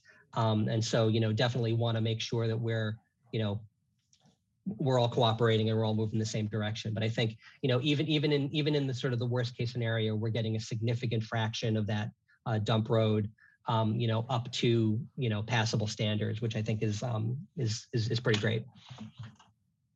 Thank you, Mr. Chair. Thank you, Tim. Any other questions or comments from the select board for Mr. Czerwienski on this item? Not seeing any. Mr. Milano, can we turn to you now for a warrant article for the FY twenty twenty-three budget, please? Sure. The, um, the Select Board Finance Committee is meeting tomorrow morning at eight AM and we have extended invitation to our counterparts on the school committee. Um, and so we will be tackling this subject tomorrow morning to flesh out exactly what that article might look like. The town, when it set its budget um, at town meeting, used one figure for state aid, which ended up coming in a little bit higher. Um, so there is some additional money that could be appropriated, uh, whether that's the reserve fund or some other um, reserve fund is kind of where we're thinking right now. But we'll have a conversation tomorrow um, with the select board finance committee, um, hopefully some of our counterparts on the school committee, and um, have an article prepared, you know, from there. Thank you, Mr. Milano. Uh, and Mr. Zullas, did I hear eight o'clock and not seven o'clock? Eight o'clock, but that doesn't change the fact that bedtime is coming for us. So, um, given the early meeting, so FYI. You recognize Mr. Zullas. Anything further? I think Mr. Zullas wants a motion to adjourn so we can go to bed. The, the reference that I made was last year in the finance committee meeting, we had a number of seven AM meetings. So he's greatly relieved, I'm sure, to have an eight o'clock meeting. And it's We in would not person. have It's a- going to be in person too. That's right. And he would not have a counterpart if it was at seven AM. There's no way I'm going to bed for that. And um, uh, Nick, anything that's appropriate um, on this that we can have in the uh, financial goals section of the retreat on Saturday would be uh, very helpful. Certainly, we have a, a packet of materials that we will um, have for everyone. Excellent. Thank you. Item number nine. Uh, This is for discussion, not approval. Uh, Amendment to the project funding agreement for the animal shelter between the Milton Animal League and the town of Milton. Uh, uh, Tim and Kevin, uh, can we call upon you? And uh, Mr. Czerwienski, could you introduce this, please? Uh, Thank you, Mr. Chair. Um, eh, Old school folks uh, may remember the uh, project funding agreement that the town uh, signed with the Milton Animal League um, regarding the animal shelter project. Um, The, the upshot of that is um, that the town would provide uh, the land um, for the animal shelter, as well as, um, you know, staff support um, for the, the process of designer selection and uh, construction and, and, and all of that. And that the actual funding for the construction of the shelter would come via gifts from the Milton Animal League um, to the town. Um, that funding in, that funding agreement has been in place since um, I believe 2015, 2016, um, and uh, you know has been kind of governing the the, the, the procedure of, um, of of the animal shelter project since then. Um, in in in in recent times, um, the town um, after uh, we went out for bids in uh, December of 2021 for a general contractor to finally actually begin building this thing. Um, you know, we discovered that um, the, the the sort of the, the the prices that we got from general contractors were were far beyond um, anyone's ability to, to actually fund this project. And so the Animal Shelter Advisory Committee kind of went back to not quite square one, but square two to kind of figure out how can we kind of reduce costs and get this project back on track in a way that you know we can actually build it within the uh, financial constraints that the um, the the funder, the Milton Animal League, has. Um, a number of of, of different uh, tracks have have changed. Um, one of which being um, an appropriation that we got um, out of the capital budget at the most recent town meeting for um, seven hundred thousand dollars for site work um, for the uh, the site off the dump access road um, which um, is is going to hopefully be a, a leaps and bounds uh, benefit to the project and, and really help the budget for that for that project. But really is kind of in uh, at odds with the funding agreement, um, which uh, which very clearly says that the town's not going to provide financial resources for the project. Um, I think everyone agrees that um, it's the right thing to do. Town meeting agreed, um, the select board agreed, um, but we need to go back and, and clean up that funding agreement to reflect the current reality that we're dealing with the project. Um, going through this um, between myself, town counsel, and uh, Marion McKettrick, who is counsel for the Milton Animal League, um, you know, what we kind of, you know, realized is there are a number of other elements of both the funding agreement and also the memorandum of understanding between the town and the Animal League um, that are just outdated um, and, and really don't reflect the current um, the current situation with the project. Um, I don't think there's anything earth shattering in there, but um, I, I, think we and, and, and town counsel can, can back me up or correct me on this. Um, we'd like to take just a little bit more time to review those documents and make sure that we're bringing you a sort of a complete suite of edits um, that will really bring those two agreements um, up to date and, and kind of um, a good foundation going forward as we bring on a new project manager and, and go back out to bid for construction. Thank you, Mr. Freitag. Thank you, Mr. Chair. Kevin Freitag from the Office of Town Counsel. I thought that was a great summary by Mr. Czerwienski. Just in terms of a timetable, I think that this is about a, a two-week review process. There's the two documents, the funding agreement and the memorandum of understanding. Uh, Tim and I have already talked uh, through most of the changes, and I think that over the probably the next week we'll we'll iron that out with Marion McKettrick and then have it well in advance of your meeting in two weeks. So we'll have this on the October 18th agenda.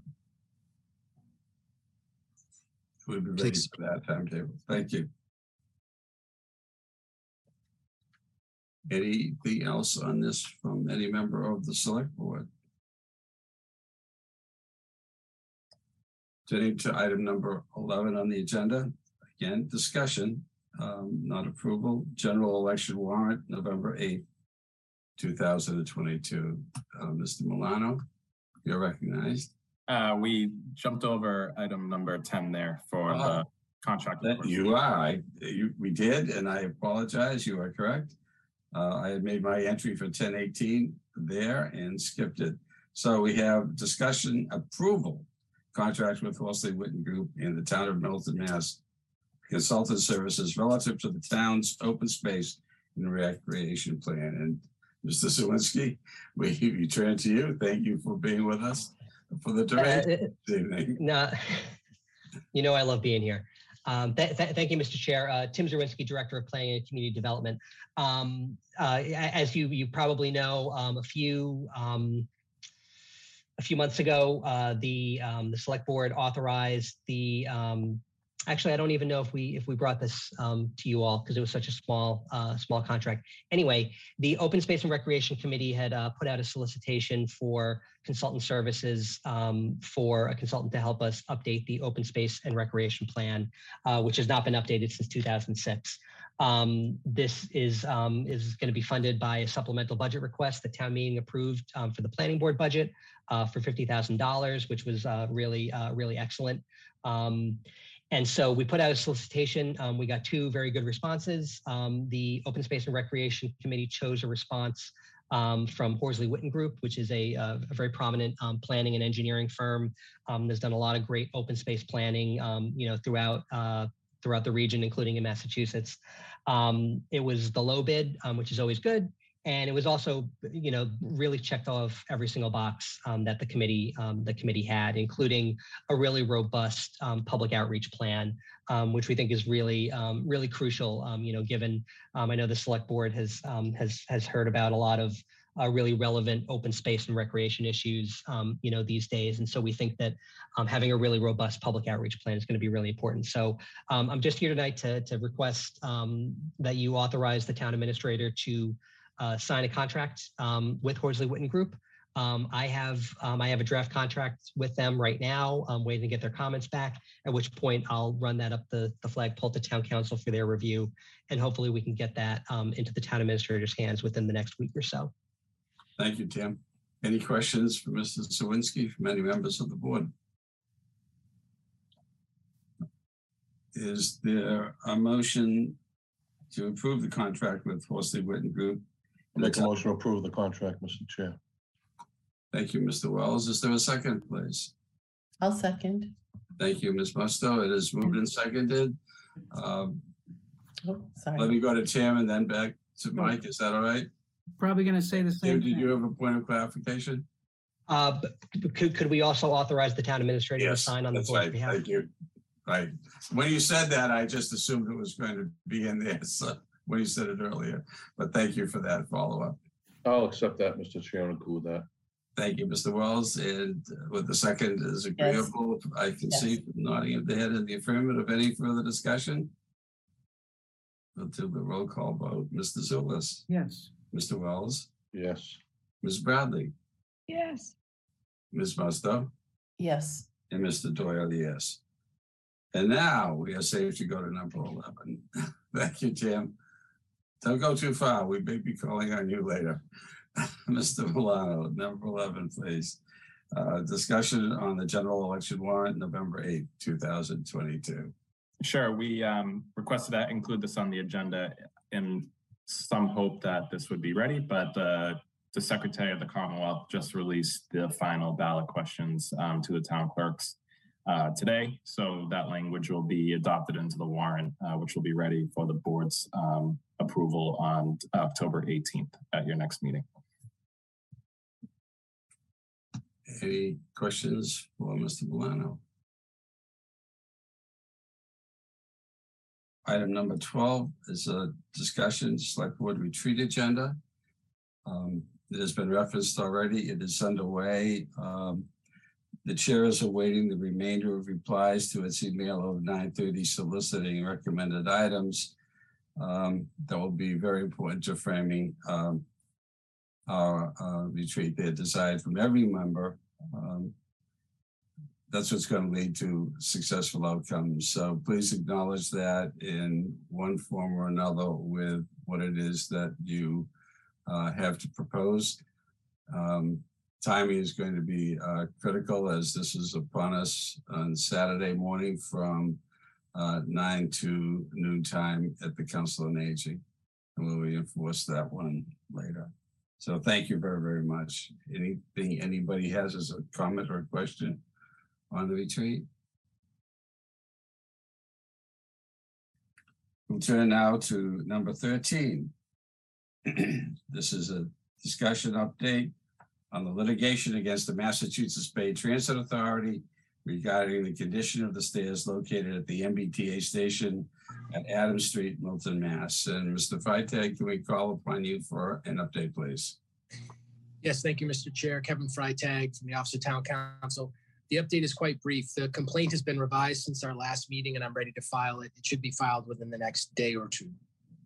That's it. Thank you, Mr. Freitag. Any questions for Mr. Freitag on this item? If not, we'll move to item number fourteen, committee appointments. Mr. Milano, can we turn to you, please? Sure. Um, these three uh, appointments, their terms uh, came to a close at the end of July. Uh, these are annual appointments made by the Select Board and Planning Board. Um, and the intention would be for the Select Board to vote, followed by a, a Planning Board vote, uh, we hope, um, not too far after this one. Um, so just unlike the last meeting, this would be two, the two boards voting separately outside um, of a joint meeting. Um, these are just reappointments uh, from the existing members. Uh, there are two additional members, um, obviously member Musto and um, Benson, who our terms have not yet um, expired. Thank you, Ms. Milano. Any questions or comments? Seeing none, is there a motion? Mr. I'll Chair, make a I'll motion. Oh, go ahead. Go ahead, Roxanne. I'm sorry. I will make the motion to uh, approve um, the following candidates for reappointment to the Master Plan Implementation Committee, Cheryl Tougias, Richard Burke, and Taber Keally. Second, Thank you, Ms. Musto. Is there a second? second, Mr. Mr. Chair. Thank you, Mr. Wells. Any discussion? Seeing none, roll call. Mr. Zullas, Yes. Mr. Wells, Yes. Ms. Bradley, Yes. Ms. Musto, Yes. and Mr. Doyle, yes. Thank you. Item number fifteen, the town administrator's report. Mr. Milano. Sure, thank you. have a good number of things to update us on here, so we're all Uh, ears. On the agenda, as you can see, the um, educational seminar series, we are have scheduled two of them. Uh, public records Tuesday, November second, twenty second at seven p.m. The conflict of interest and state ethics Tuesday, December thirteenth at seven p.m. We are still working on finalizing the open meeting law session, which we had originally announced, um, but had missed that it was um, going to coincide with the select board meeting. So we're working on some alternative dates on that um, to be held uh, in the Keys conference room at the library. Uh, so thanks to the town clerk, uh, Office of Town Counsel for working together together on that. Excuse me. Um, in terms of town business, I have two uh, two new employees to talk about. First is um, the assessors. The Board of Assessors have appointed Charles O'Shea as the new chief appraiser. Um, Jeff Funk, our former chief appraiser, returned to uh, the town of Sharon, where he previously worked um, earlier this year. And the board met to interview candidates over the last few weeks. Uh, Mr. O'Shea comes to us from both Patriot and Vision, which are the two main um, companies that do assessing work in New England and Massachusetts. Um, uh, many decades of experience um, working on that side of things. So we're, we're excited to have him, and he started this week. And Mr. Milano, we would welcome an opportunity for you to introduce him to the board at a time that is mutually convenient to you and Mr. O'Shea. Certainly. Um, and secondly, uh, in terms of our finance director, as you know, we um, our finance director Karen Praval left in April. We've since uh, advertised that position, and are pleased to announce that Amy Dexter will be taking the position of finance director for the town of Milton, returning to us from Milton Public Schools. Um, we're excited to have Amy back um, to support our office and, and the rest of the town departments, as well as school departments. As you know, that's a position that needs to work closely with town, schools, and everybody else in between. And so I'm um, excited to collaborate with the school department on a, on a position that is so crucial to everything that we do on a daily basis. Thank you, and we welcome back Amy. Mr. Zullas. Can I just ask, uh, will Amy, will the school department be hiring a, a, a, a finance director or is this a, combined role now? No, they've done that. The schools have temporarily filled it. I, I, I'm sorry. Uh, Mr. Milano, do you want to respond? Yeah, sorry, I didn't. I just meant that our, our town finance director works so closely with everybody that it's it's a benefit to us. And but she will be a town of Milton employee as the town's finance director, right. and the Milton Public Schools will be bringing in um, an interim, and then in terms of future long term, I can't speak to that. Go ahead. Sorry if that was confusing. No, no, no, I just want to. I, I, thought that was the case. I just want to make sure yep. uh, that uh, that that's where we're doing it. Thanks. And Mr. Wells, you are recognized. Mr. Chair, I just want to thank Anne Marie Fagan for this as well. I know that she was working hard on this since Karen left. Um, and she, as she did previously when she was town administrator before in all of her roles here, um, always looking out for the best interest of the town. And I know that that was not an easy thing to do, but um, and to Mr. Zullas's point, they did. They have retained an interim, someone that we all know that you'll be hearing very shortly. Thank you, Mr. Chair. Um, we won't do any second guessing, but we could probably come pretty close. You could have been a detective, Mr. Chair. uh, that game, right? Thank you very much, Mr. Wells. And then just lastly, just a few things that I've been, um, I was unable to attend, but I know the Council on Aging had a great Fit for Life this weekend. Um, my wife and young son and my mother-in-law were at it. I was unable to be there, but we were together at uh, Celebrate Milton on Sunday afternoon, uh, which was a nice event and nice turnout. Um, and I will be speaking at the chamber tomorrow um, with Chase Berkeley um, to uh, at that at their luncheon tomorrow. So look forward to meeting with um, folks from the chamber. Thank you. Uh, chair's report. I'll just add um, two things at the present time. Uh, yesterday, there was a ribbon cutting for medical aesthetics at 524 Adams Street. Uh, Senator Timilty and Representative Driscoll also attended. Well, I represented the select board. Um, it's a, a marvelous facility, and it was a, a very nice welcoming to that um, new business enterprise in East Milton Square. The other is that I was able to deliver the uh, Select Board's proclamation for the 100th anniversary of St. Agatha uh, Parish uh, last uh, week ago, this past Sunday. um, accompanied by uh, proclamations from the mayor of the city of Quincy, because it is a parish that extends across both communities, and um, a uh, proclamation from uh, Senator Timilty. It was a wonderful event.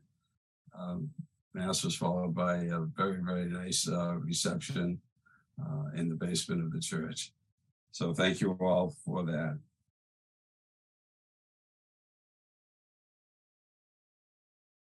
I'll move on to item number 17, uh, public comment and response. I'd like to just um, uh, say and follow up um, to Mr. Shea's comments um, that, and I'll read directly from a citizen who had written saying, all public meetings in the town of Milton, virtual and in person, exemplify civil discourse, empathetic listening, and respect for all people and their opinions. And um, I'm hoping that uh, we can uh, fit this uh, into our discussion at the retreat within our goals. Uh, we set a very high standard as the select board for the town of Milton, and uh, this is uh, something that I think many people would like us to be sure to address. Any comments from any other members of the board? Uh, future meeting dates and locations, we've mentioned the retreat. Council on Aging. Uh, nine to noon, we'll work uh, sharply, beginning at nine and end sharply at noontime. And then uh, Tuesday, October 18th, which was cited earlier. Um, the question is to whether or not that will be a Zoom or an in-person meeting. Uh, could you uh, please uh, let Lynn know your preferences uh, for that, and then we can move accordingly. Uh, followed by Tuesday, November 1. I can't believe that. November already uh, in our planning, and Tuesday, November 15th. Item number 19 is a discussion approval of one day liquor license, and there are two of them. Uh, maybe they can be combined. Is that your intent, Mr. Wells? Are you moving in that direction? I will do that, Mr. Chair, but uh, just a point that I'd like to make note that um, today is one of the highest holidays of the Jewish faith. It is Yom Thank you. Kippur. And um, I wish that I had known this before we met today, because I think I would have brought it up and asked that we move it to a different date. And I believe that um, both the rabbi and all of our Jewish residents know how much we respect them and we want to wish them their best on this very high day in their um, calendar year. Um, I just wanted to make note of Thank you. And uh, Now I'll make a motion for you. Oh, sorry, if you want to add to that, I, I. I just wanted to say that it's in that respect that um, our meeting was moved from yesterday to today as well. Okay. Um, so, Mr. Wells, uh, you wish to make a motion, and then we'll go to Ms. Musto. Mr. Wells, So I'm gonna make a motion to approve. What number are we on here now? It's just 19, nineteen, A and B. nine- A and B, right? So I'm gonna make a motion, approve a one-day liquor license for the Milton Arts Center Comedy Show featuring Paul D'Angelo on Friday, seventh, October seventh, twenty twenty-two. And Catholic Parishes of the Blue Hills, also known as St. Pius Church, for their October Fest on Saturday, October sixteenth, twenty twenty-two, from one to four. okay, these two one-day liquor license requests have been moved. Is there a second, please? I'll second. Thank you, Ms. Musto. Any discussion? Uh, take the roll call. Mr. Zullas, Yes. Mr. Wells, Yes. Ms. Bradley, Yes. Ms. Musto. Yes. And Mr. Doyle? Yes. Thank you. Item number 20, discussion approval, meeting minutes, August 10, 2022, and August 23rd, 2022. Mr. Chair, I'll move to approve the meeting minutes from August 10th, 2022 and August 23rd, 2022. Thank you, Mr. Zullas. Is there a second, please? I'll second, sure. Seconded By Ms. Musto. Any discussion? Mr. Zullas, Yes. Mr. Wells, Yes. Yes. Ms. Bradley, Yes. Ms. Musto, Yes. and Mr. Doyle, yes. At uh, this time, the select board will be um, leaving public session for executive session. And I'll read uh, several motions related uh, to that. Uh, We will adjourn from executive session, not returning to public session. And after the adjournment, we will reconvene as the trustees of the Governor Stoughton Trust. Just to give an idea to everybody of the protocol. So at this time, I move to enter into executive session to consider the purchase, exchange, lease, or value of real property of the Kidder Branch Library uh, 101 Blue Hill Parkway based on my belief that discussion of this matter in open session may have a detrimental effect on the neighboring, on the negotiating position of the select board. Again, the select board um, will be adjourning uh, at the conclusion of the executive session. Ms. Musto, you will be recusing yourself. Yes. Thank you. So we'll then call um, Ms. Musto back at the appropriate time. Okay. The second uh, motion is, is we'll have to do a roll call vote on this. Uh, Mr. Zullas? Yes. Uh, yep, Is that a second? Ian? Uh, I'll Yes, second, I'll second it, Mr. Chair. I'll second it. I didn't know you Okay. weren't seconding. Uh, it's uh, Mr. Zullas? Yes, Yes. and um, Ms. Bradley? I'm sorry, Mr. Wells. I'm- Yes. Okay, Ms. Bradley, Yes. uh, Ms. Musto, I'll be recusing myself. right? And uh, just wanted to note that for the record, and Mr. Doyle, yes. And the second is um, executive session pursuant to Mass General Laws, Chapter 38, Paragraph 21, uh, Section A, subsection 3, to discuss strategy with respect to collective bargaining. I move to enter into executive session to discuss strategy with respect to collective bargaining units, Milton Clerical Unit of the Southeastern Public Employees Association, Milton Professional Management Association, Milton Public Employee Association, Milton Firefighters Local 1116, Milton Police Association, and Milton Superior Officers, based on my belief that discussion of this matter in open session may have a detrimental effect on the negotiating position of the select board.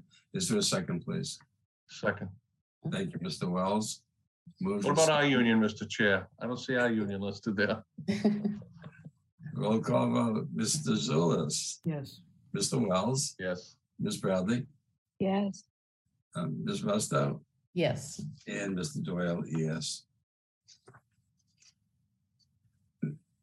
Next item is executive session pursuant to Mass General Laws, Chapter thirty-eight, paragraph twenty-two, approval of meeting minutes of January 20, 2022, March 23, 2022, April 6, 2022, and April 13, 2022.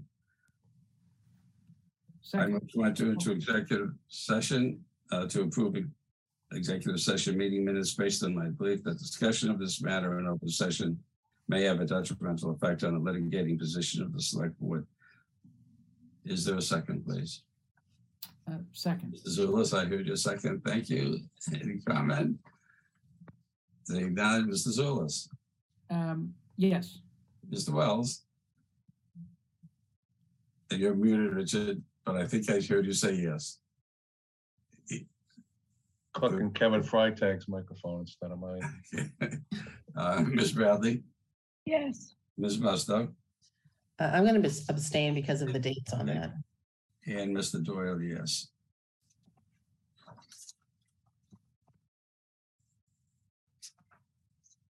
Executive session pursuant to Massachusetts General Laws, Chapter uh, 30A, Paragraph 21, Section A, Subsection 3. Discussion strategy with respect to litigation relative to the final environmental impact assessment of the Federal Aviation Administration, RNAV, runway 41 at Boston Logan International Airport. I move to enter into executive session to discuss litigation strategy with respect to litigation relative to the final environmental impact assessment of the Federal Aviation Administration, RNAV, runway 4L at Boston Logan International Airport, based on my belief that discussion of this matter in open session may have a detrimental effect on the litigating position of the select board. And then a reminder that uh, the select board will adjourn uh, from executives in executive session uh, for the evening, and then the trustees of the governance vote and trust will convene. Is there a second, please? I'll second. Thank you, Ms. Musto. Mr. Zullas, Yes. Mr. Wells, Yes. Ms. Bradley, Yes. Ms. Musto, Yes. and Mr. Doyle, yes. So we're reminded um, to turn off our uh, video and our uh, microphones, and then we'll go to the alternate site. Correct. Um, and please let me know when to come back, okay?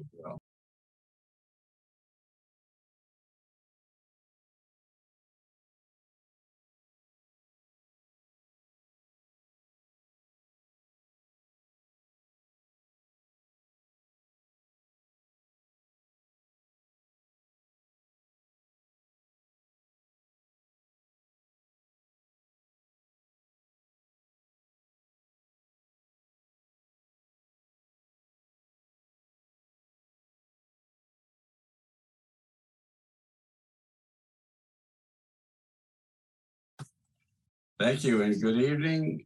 Uh, we are now convening and calling to order the meeting of the trustees of the Governor Stoughton Trust, uh, Milton, Massachusetts. Uh, we have two items on the agenda for this evening. Uh, but first, let me introduce the trustees. Um, I'm Arthur Doyle, serving this year as your chair. Mr. Zullas, Mike Zullas, trustee. Mr. Wells, Richard Wells, trustee. Erin, Erin Bradley, trustee. and Roxanne. Uh, Roxanne Musto, trustee.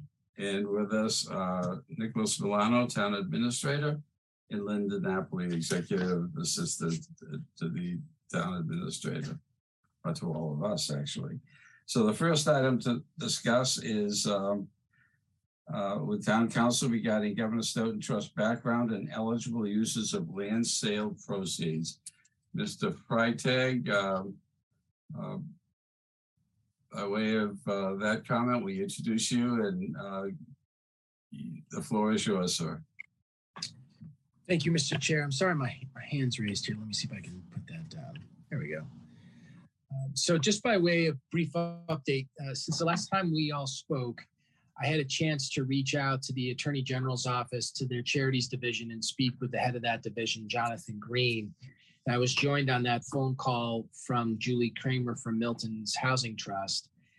And the purpose of that phone call was to get a sense from the Attorney General's office uh, how they would like the select board to proceed with uh, potentially responding to any any questions or or regarding use or a request for use of funds by the housing trust.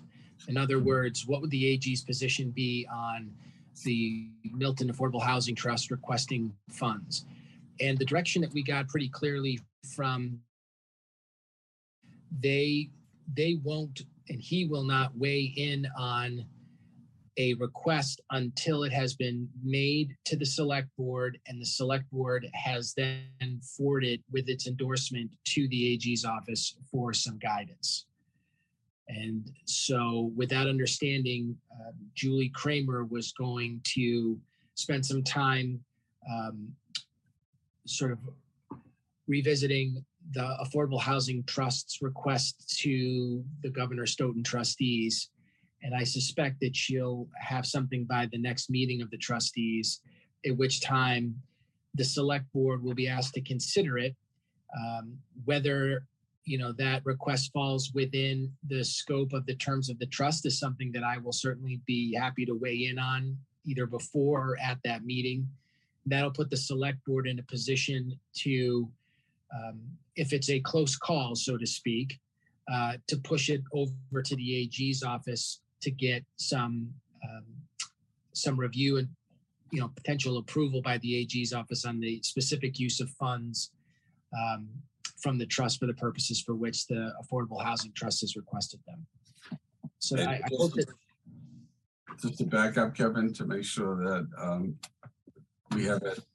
um, The Affordable Housing Trust has to make a formal recommendation for a specific amount of the select board.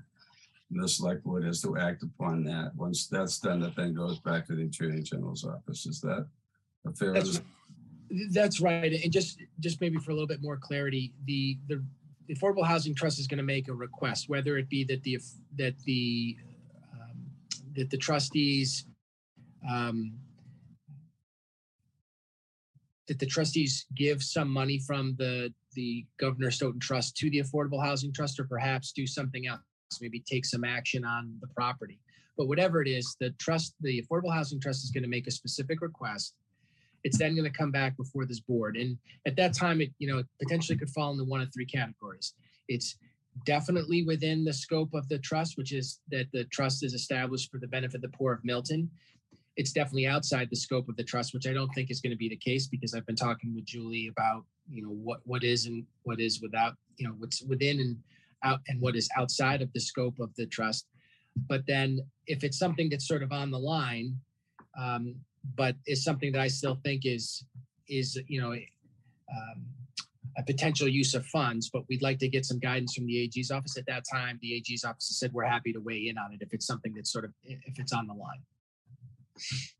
Thank you. Mr. Wells?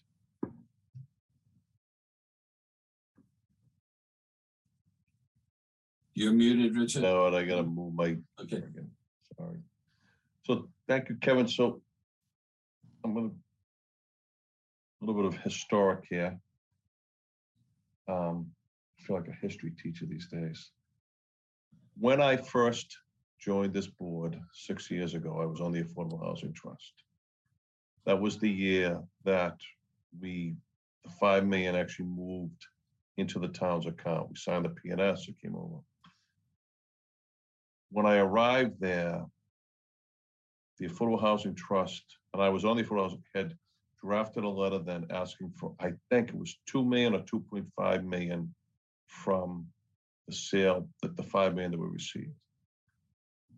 My predecessor, Tom Hurley, on the photo, had actually signed it, and your predecessor, John Flynn, after conferring with the AG's office, I believe it was, it was either Joanne or Mary, Mary back then, um, not only said, did away with that letter, and then John told me, don't, for me not to sign a letter. But are you telling me the opinion of the AG's office has changed? Because everything I've learned from, from Joanna to Mary, to Scott Harshbarger to John Flynn is that to just use funds from the Governor Stoughton Fund as defined in the will could not be used for affordable housing, and that the AG did not view affordable housing as quote unquote meeting the needs of the poor. Are you telling me this is a change in opinion? No, no, I- I'm not. I'm, I'm not weighing in actually on any use at all. My the, the point of that, what I was just saying before, was that the AG's office wants something specific to respond to from the select board. Um, Okay, that's my Certainly, second the op- question. yeah, the, So the don't we office- already have something in there? Uh, Isn't, hasn't the Affordable Housing Trust, going back to when Melinda was on there, working on something with you for the four acres? For an affordable project on the four acres to be approved by the AG? yes, that that's one thing that that had been looked at for some time. I think that the the most recent request was for funds, but um, that request it seemed in discussing it over discussing with Julie Kramer and with Jonathan Green um, needed to per- perhaps be be sort of reworked to be more specific about the exact purpose for which the funds would be used, which would put the trustees in a better position to say, yeah, that's in line with the trust, and the AG's office to say, yep, that's in line with the trust. Okay, But that's about that's about funds, and it's not about endowment funds. It's not about the five million from the sale. Um, and, and actually, just by way of some additional information that Nick Milano was able to share with me today, that uh, he got from Jim McAuliffe, Mike Zullas had asked at the last meeting, or, or one of the members of the one of the trustees had asked whether the funds that were in the uh, account before the sale proceeds from that property hit the account, some three hundred thousand dollars, whether or not those funds were still available. Uh, it's the opinion of the treasurer that they're not, that those funds have have been used. I figured So that. too. those those funds are gone. They were rental income from properties Yes. and buildings at the property. That those funds have been used. What's left in the property now is either endowment funds or um, or funds that were generated as in interest um, by the funds that were in the endowment fund. The interest of the five million.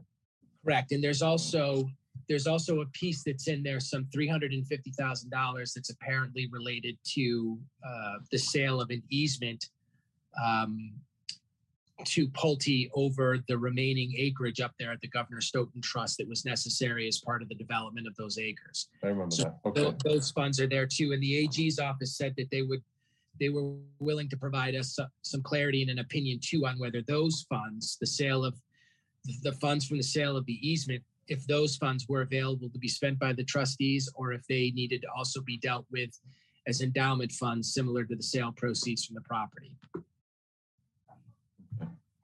Uh, Thank you. Just let me mention before Mike going to you that I received an email this morning from Julie Kramer uh, saying that um, unfortunately she was unable to get a quorum for their last Affordable Housing Trust uh, meeting. And um, they would like to discuss this at another time after they have a successful meeting in the coming weeks, just to give you that background information. So Mike, to you. Thank you, Mr. Mr. Chair. Just to fill in um, on some of the points, the, the Superior Court decision on the use of the Pulte funds is clear that the interest income can be used.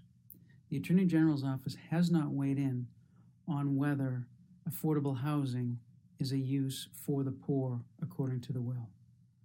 Um, seems to me we've had this discussion before. The, it's it's it's a, the opinion of the trustees on whether that is a use, uh, and that's that's sounds like the attorney general's office wants that initial view of whether the trustees believe that affordable housing is a use for the poor, and then the attorney general's office may take a view one way or the other. Um, seems to me I would be surprised if this attorney general took the view that affordable housing is not a use for the poor, but uh, but I guess we'll see. Mr. Chair. So I, I just, and this may predate you, Michael, and I, I'm, believe me, I've followed this very closely. Kevin, I'm sure if you ask John, I mean, I sat in a meeting where what you just said was the complete opposite of what John Flynn came back and reported to this board. And I believe at the time, Scott Harshbarger was a member of Murphy Hesse and was weighing in on this. So I mean, I remember pretty clearly. And hmm. we were specifically told that the AG took the opinion that affordable housing was not, that's why I asked Kevin the question. So if it's changed, I just want to see where it's coming from. Or if we have to, if we have to creatively try to prepare this, that's another thing. But I, I have a pretty vivid memory of this, and I'm sure, Kevin, if you talk to John Flynn about this tomorrow, he would reiterate what I'm saying tonight. Kevin and then Mike. I, I don't have anything to add, Mr. Chair. Okay. Thank you. Mike, Yeah, I mean, I, look, uh, all, all I can tell you is is is um, the discussions that we've had since I've been on the board, and and the view, um, and the view of the Attorney General's office and the head of the charities, Jonathan Green, a couple of years ago, was they weren't going to take a position on that. Um, there is nothing in writing on that. There is no, you know, I'm not aware of any opinion on that. Um, someone may have said it at some point, um, but uh, you know, in my view, that doesn't really mean very much. Seems to me we're the trustees. We need to take a view on whether we think affordable housing is a use for the poor, and then if we take a if we take the view that it is, then the attorney general's office may, in its role uh, overseeing public charities, may say, "Well, you're right," or "Well, no, you're not." Um, so, so I, I'm not aware of any official position that's been taken. I'm not aware of any informal position um, that's been taken when, when certainly since I've been involved and when I was involved as the chair. So, um, so maybe someone said something like that uh, some years ago, Richard. But uh, seems to me that we need to make a decision as a board and then have the attorney general's office weigh in. I agree. Um, we, we have to get off this merry-go-round. Um, Roxanne? Um, yes, I had a quick question. The last time that we met, I know I had mentioned something about um, any kind of use on that, on it for um, older individuals that, you know, like we have housing, for instance, on Miller Ave and things like that. Were you able to find out any kind of information about if the land can be used for residents that are really, you know, meet the criteria for affordability and happen to be older. So I have not spoken to the AG's office since the last time you and I spoke, uh, Roxanne, on that point. But I think what what I got very clearly from the AG's office was the select board needs to ask us a question or questions. And we don't want the questions to just sort of, we don't want hypoth, you know, we don't want, uh, you know, many hypotheticals. We want the select board to come to us and say, we think we we have in, in good faith that we can use the funds for this purpose in accordance with the trust. Give us a thumbs up or a thumbs down from as you know as the head of charities division. Um, that was that was the message that I kept getting loud and clear from Jonathan Green was we, we're not going to do this prospectively. We're not going to be advising the select, you know, the the housing trust on how to shape its request to the trustees. We're not going to do that. We're going to wait for the trustees to come to us with a question. So that goes to where Mike is, if I read this correctly, and uh, why don't we do that? Um, Richard and then Mike. So I'm fine with that. But having had such a long history in this and I hear Michael, but I disagree with him. I mean, how would I know all these people if I hadn't met with them all? I heard their opinions for so long. Um, and, and one thing I could say about John Flynn and anyone who knows him, John always, always, always, you know, took the position of protecting the town, first and looking out for the town's best interests. So I think if we're going to do this to Mike's point, I think we need to be very specific. I think it has to be a, a very well thought out, well, not just a letter, give us three hundred thousand dollars for affordable housing. I think it has to be designed with intention, with, with it, with some real tangible goals that, while they may not align perfectly with what is up, what is described in that will, it has to show someone. And, and Julie knows this. I've had, I've listened to Julie about ways to buy down, you know, to, to make more units that are more, you know, an eighty thousand dollar um, median in Milton, of someone meeting an affordable unit is not necessarily meet the needs of the poor. So I think if we're going to do this, I don't think we just make the request, say, okay, we want to give us three hundred thousand dollars. I think some time and effort has to be put into exactly how this is going to be used and how it's going to meet goals of that will. Hey, Mike and then Erin? Yeah, well, sometimes memories fade, uh, but but but I will say, you know, I, I don't necessarily think that we, w w Kevin may differ, and Kevin's view controls, but I don't necessarily think we need to ask, right? I, I think we can take an action in good faith as a as as the as the trustees of the Governor Stoughton Trust, and then if the Attorney General's office comes to us and says, well, no, that was inappropriate, that's fine. But I, I don't know that we necessarily need to ask. The board may want to do that just to make sure that uh, that, that uh, the, the Attorney General's uh, office doesn't take action on its own. But I don't know that uh, as a, as the trustees, we necessarily need to go every time we do something. We don't go to them every time we give money to the No. food pantry or to, to the residence fund you know, um, and so if we take the view that this is f- that affordable housing for, for, is for the poor as well, I don't I don't think we necessarily need to go to them, but uh, but uh, uh, but I guess we'll see how we we'll see how we go on that. Erin? Thanks, Mr. Chair. Um, Kevin, aren't we talking about the easement?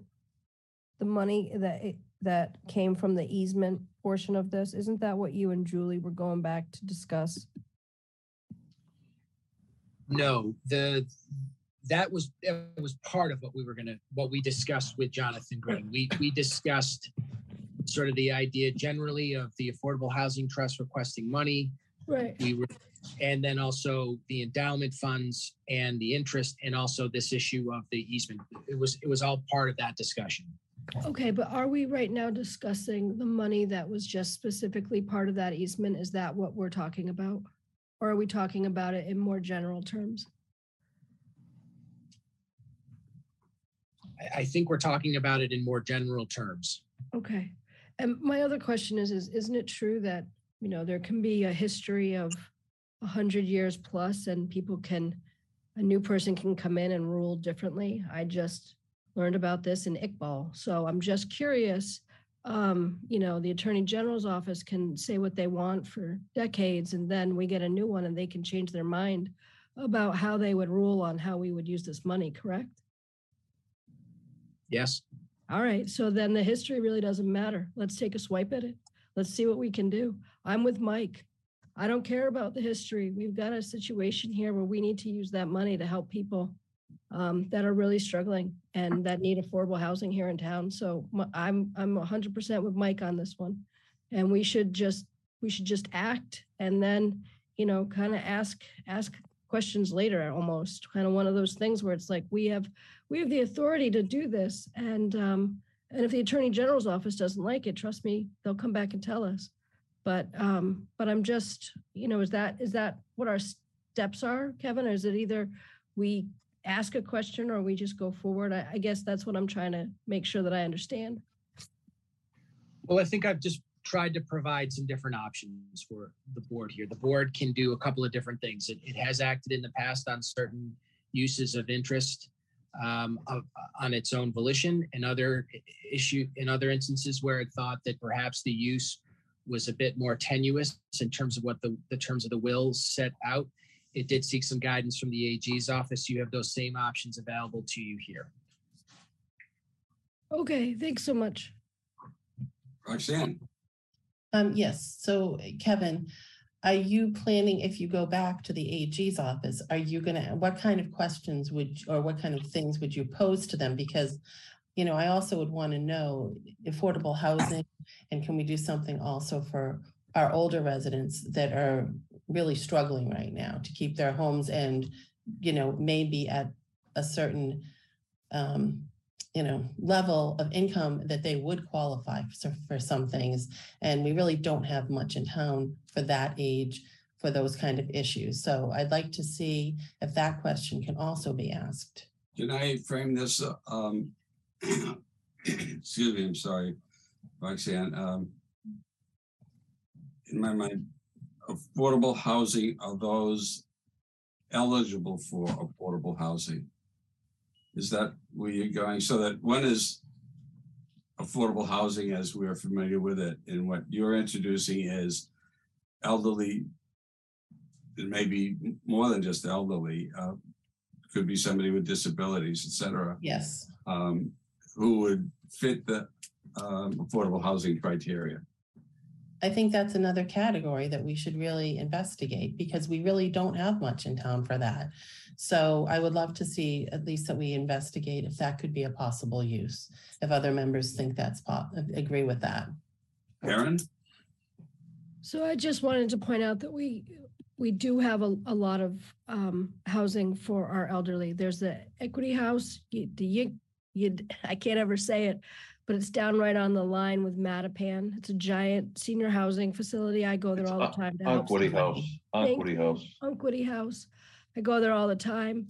Um, there is Winter Valley. There is um, obviously Deborah Felton's um, place over there. And again, I'm sick. I'm really sorry. I cannot remember things right now. Um, but I know that one of the things that we talked about at the Affordable Housing Trust meeting, the one of the ones I went to, was that it this item about whether or not it should be age restricted came up. Um, and that really that's really something that the Affordable Housing Trust would have to put out with the RFP and what that would look like So I just think, you know, there are other places in town. There's not really any places that have just low income housing. Um, we don't have a lot of apartment rentals here in town. We don't have a lot of um, two family places here in town. Um, well, we do, but it's in one specific precinct. Um, so I just, I- mean, I think as we move forward with this, we just need to keep in mind that affordability, um, another affordability housing for 65 and uh, up.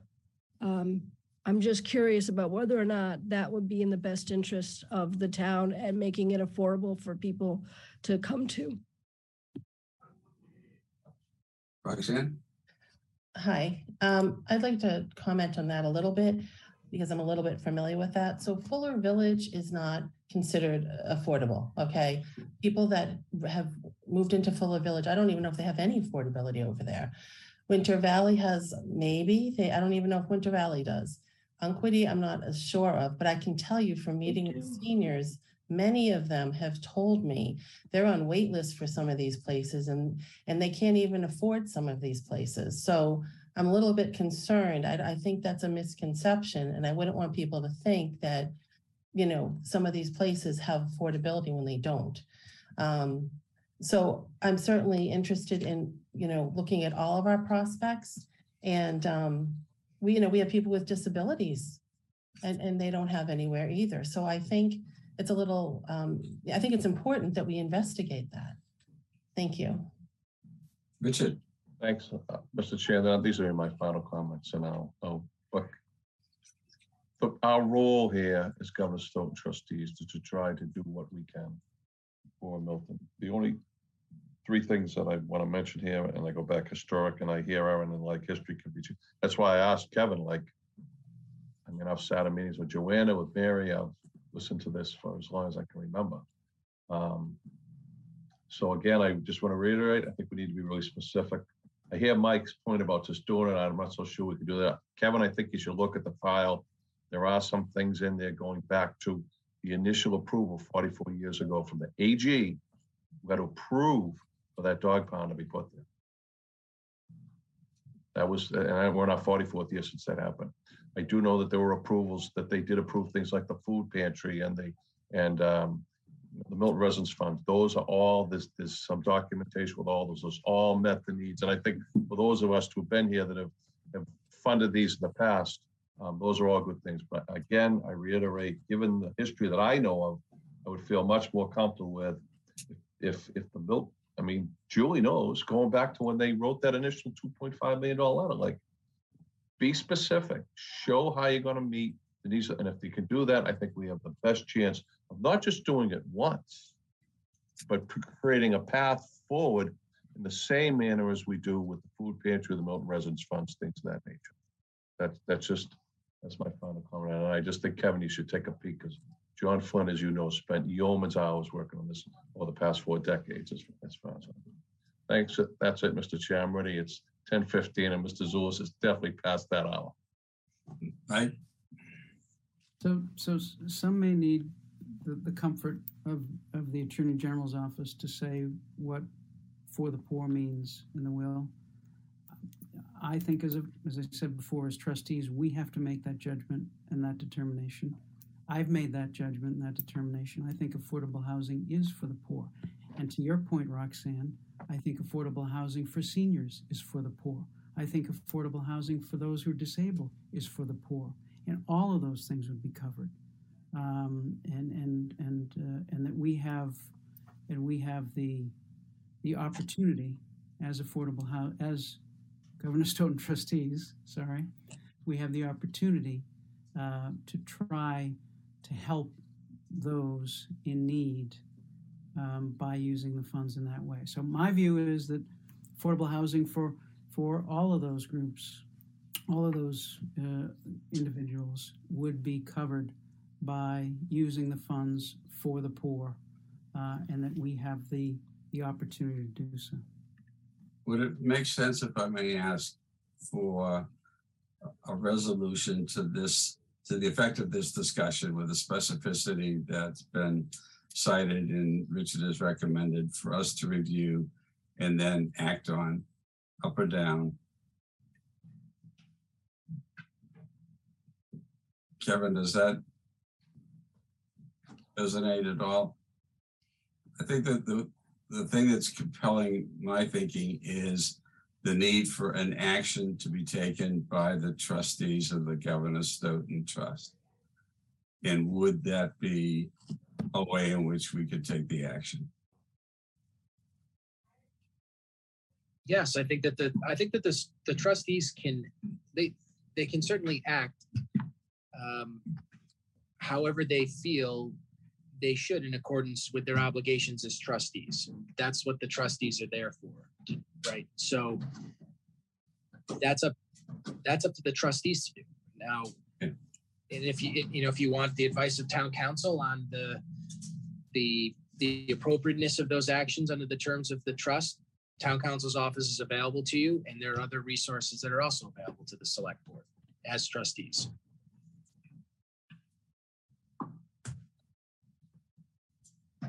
I, think we have a leaning to go in the direction of action.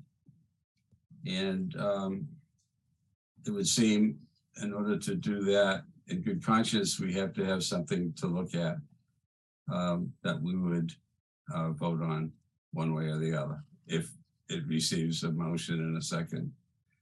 Is that something that could be framed out, Kevin, for the select board to look at based upon the content of this conversation? I'll look at anything. I just gave my, I've already weighed in on what I think they should do, knowing what I know of the history, having been involved in this in so many ways for so many years. If John Cronin were alive, I know what he'd say to me tonight. He would say, be cautious with this. I, I know how hard he worked. I mean, he spent 40, uh, like 30, 40 years of his own life trying to do this and couldn't, and it was roadblock after roadblock. And I, like, and I'm like, I, you, actually almost had me thinking, I'm like, let's make a motion to put the three hundred thousand. But then I'm thinking what the penalties would be if we're wrong, so I think we should be cautious on that. I, I think, I think, I think, Richard, you can make that motion once we find out the amount of the interest income. You can make and, and set aside some for the food pantry and the Milton Residence Fund, and then make a motion for the overage. You don't need to do it tonight. We need to get the number nailed down. But, but, because I, I don't think three hundred thousand is the number because we've lost interest income based on the market this year. Right, right. I had a re- So I think That's there's a number there. Anyway, sorry, sorry, Arthur. That's all. I didn't mean to interrupt, Mike. I had a related conversation on this very point with Jim McAuliffe on the twenty-third of September. And it was his judgment at that time that we had hundred and twenty-three thousand dollars in discretionary monies as of six thirty. And that he would take a look at uh, what might be available uh, as soon as he has the uh, end of September quarterly report which would be just about now. Mr. Chair, just one more point for Mr. Milano before we leave tonight. Um, If you've been following the news, uh, you know, the predictions are that housing oil and the price of fuel is going to be dramatically increased this winter. I do not believe we've heard from the Mount Residence Fund yet for this year. So I'm sure we're going to be, if maybe Nick or Emery can make the introduction tomorrow for Nick, so um, he can meet Nori and, and uh, Actually, I'll even do it for you, Nick. I'll call Nora do it. So we can maybe get her in at our next meeting and get some type of idea of what she's gonna need this year. Erin? Just real quick to that point that Richard just brought up, the feds are right now in the process of raising the cap on that, Richard, so that more of our households will be eligible for LIHEAP, which is something that I work with to help our residents here in Milton apply for. So, um, so more of the residents, more people across the Commonwealth will be able to apply for LIHEAP to get that fuel assistance for them because of this. So just know that that's also happening, Richard. Thank you. Mr. Chair, I'll move to adjourn. Second, Moved and seconded? Mr. Zullas, Yes. Mr. Wells, yes. Ms. Bradley, Yes. Ms. Musto, Yes. and Mr. Doyle. Thank you, everyone, for patience and great contributions. Good night. Have a Good good night. Good night, Good night, Kevin. everyone. Good night, Lynn. Thank you for your support. Have a good night, everybody. Good night, Sean.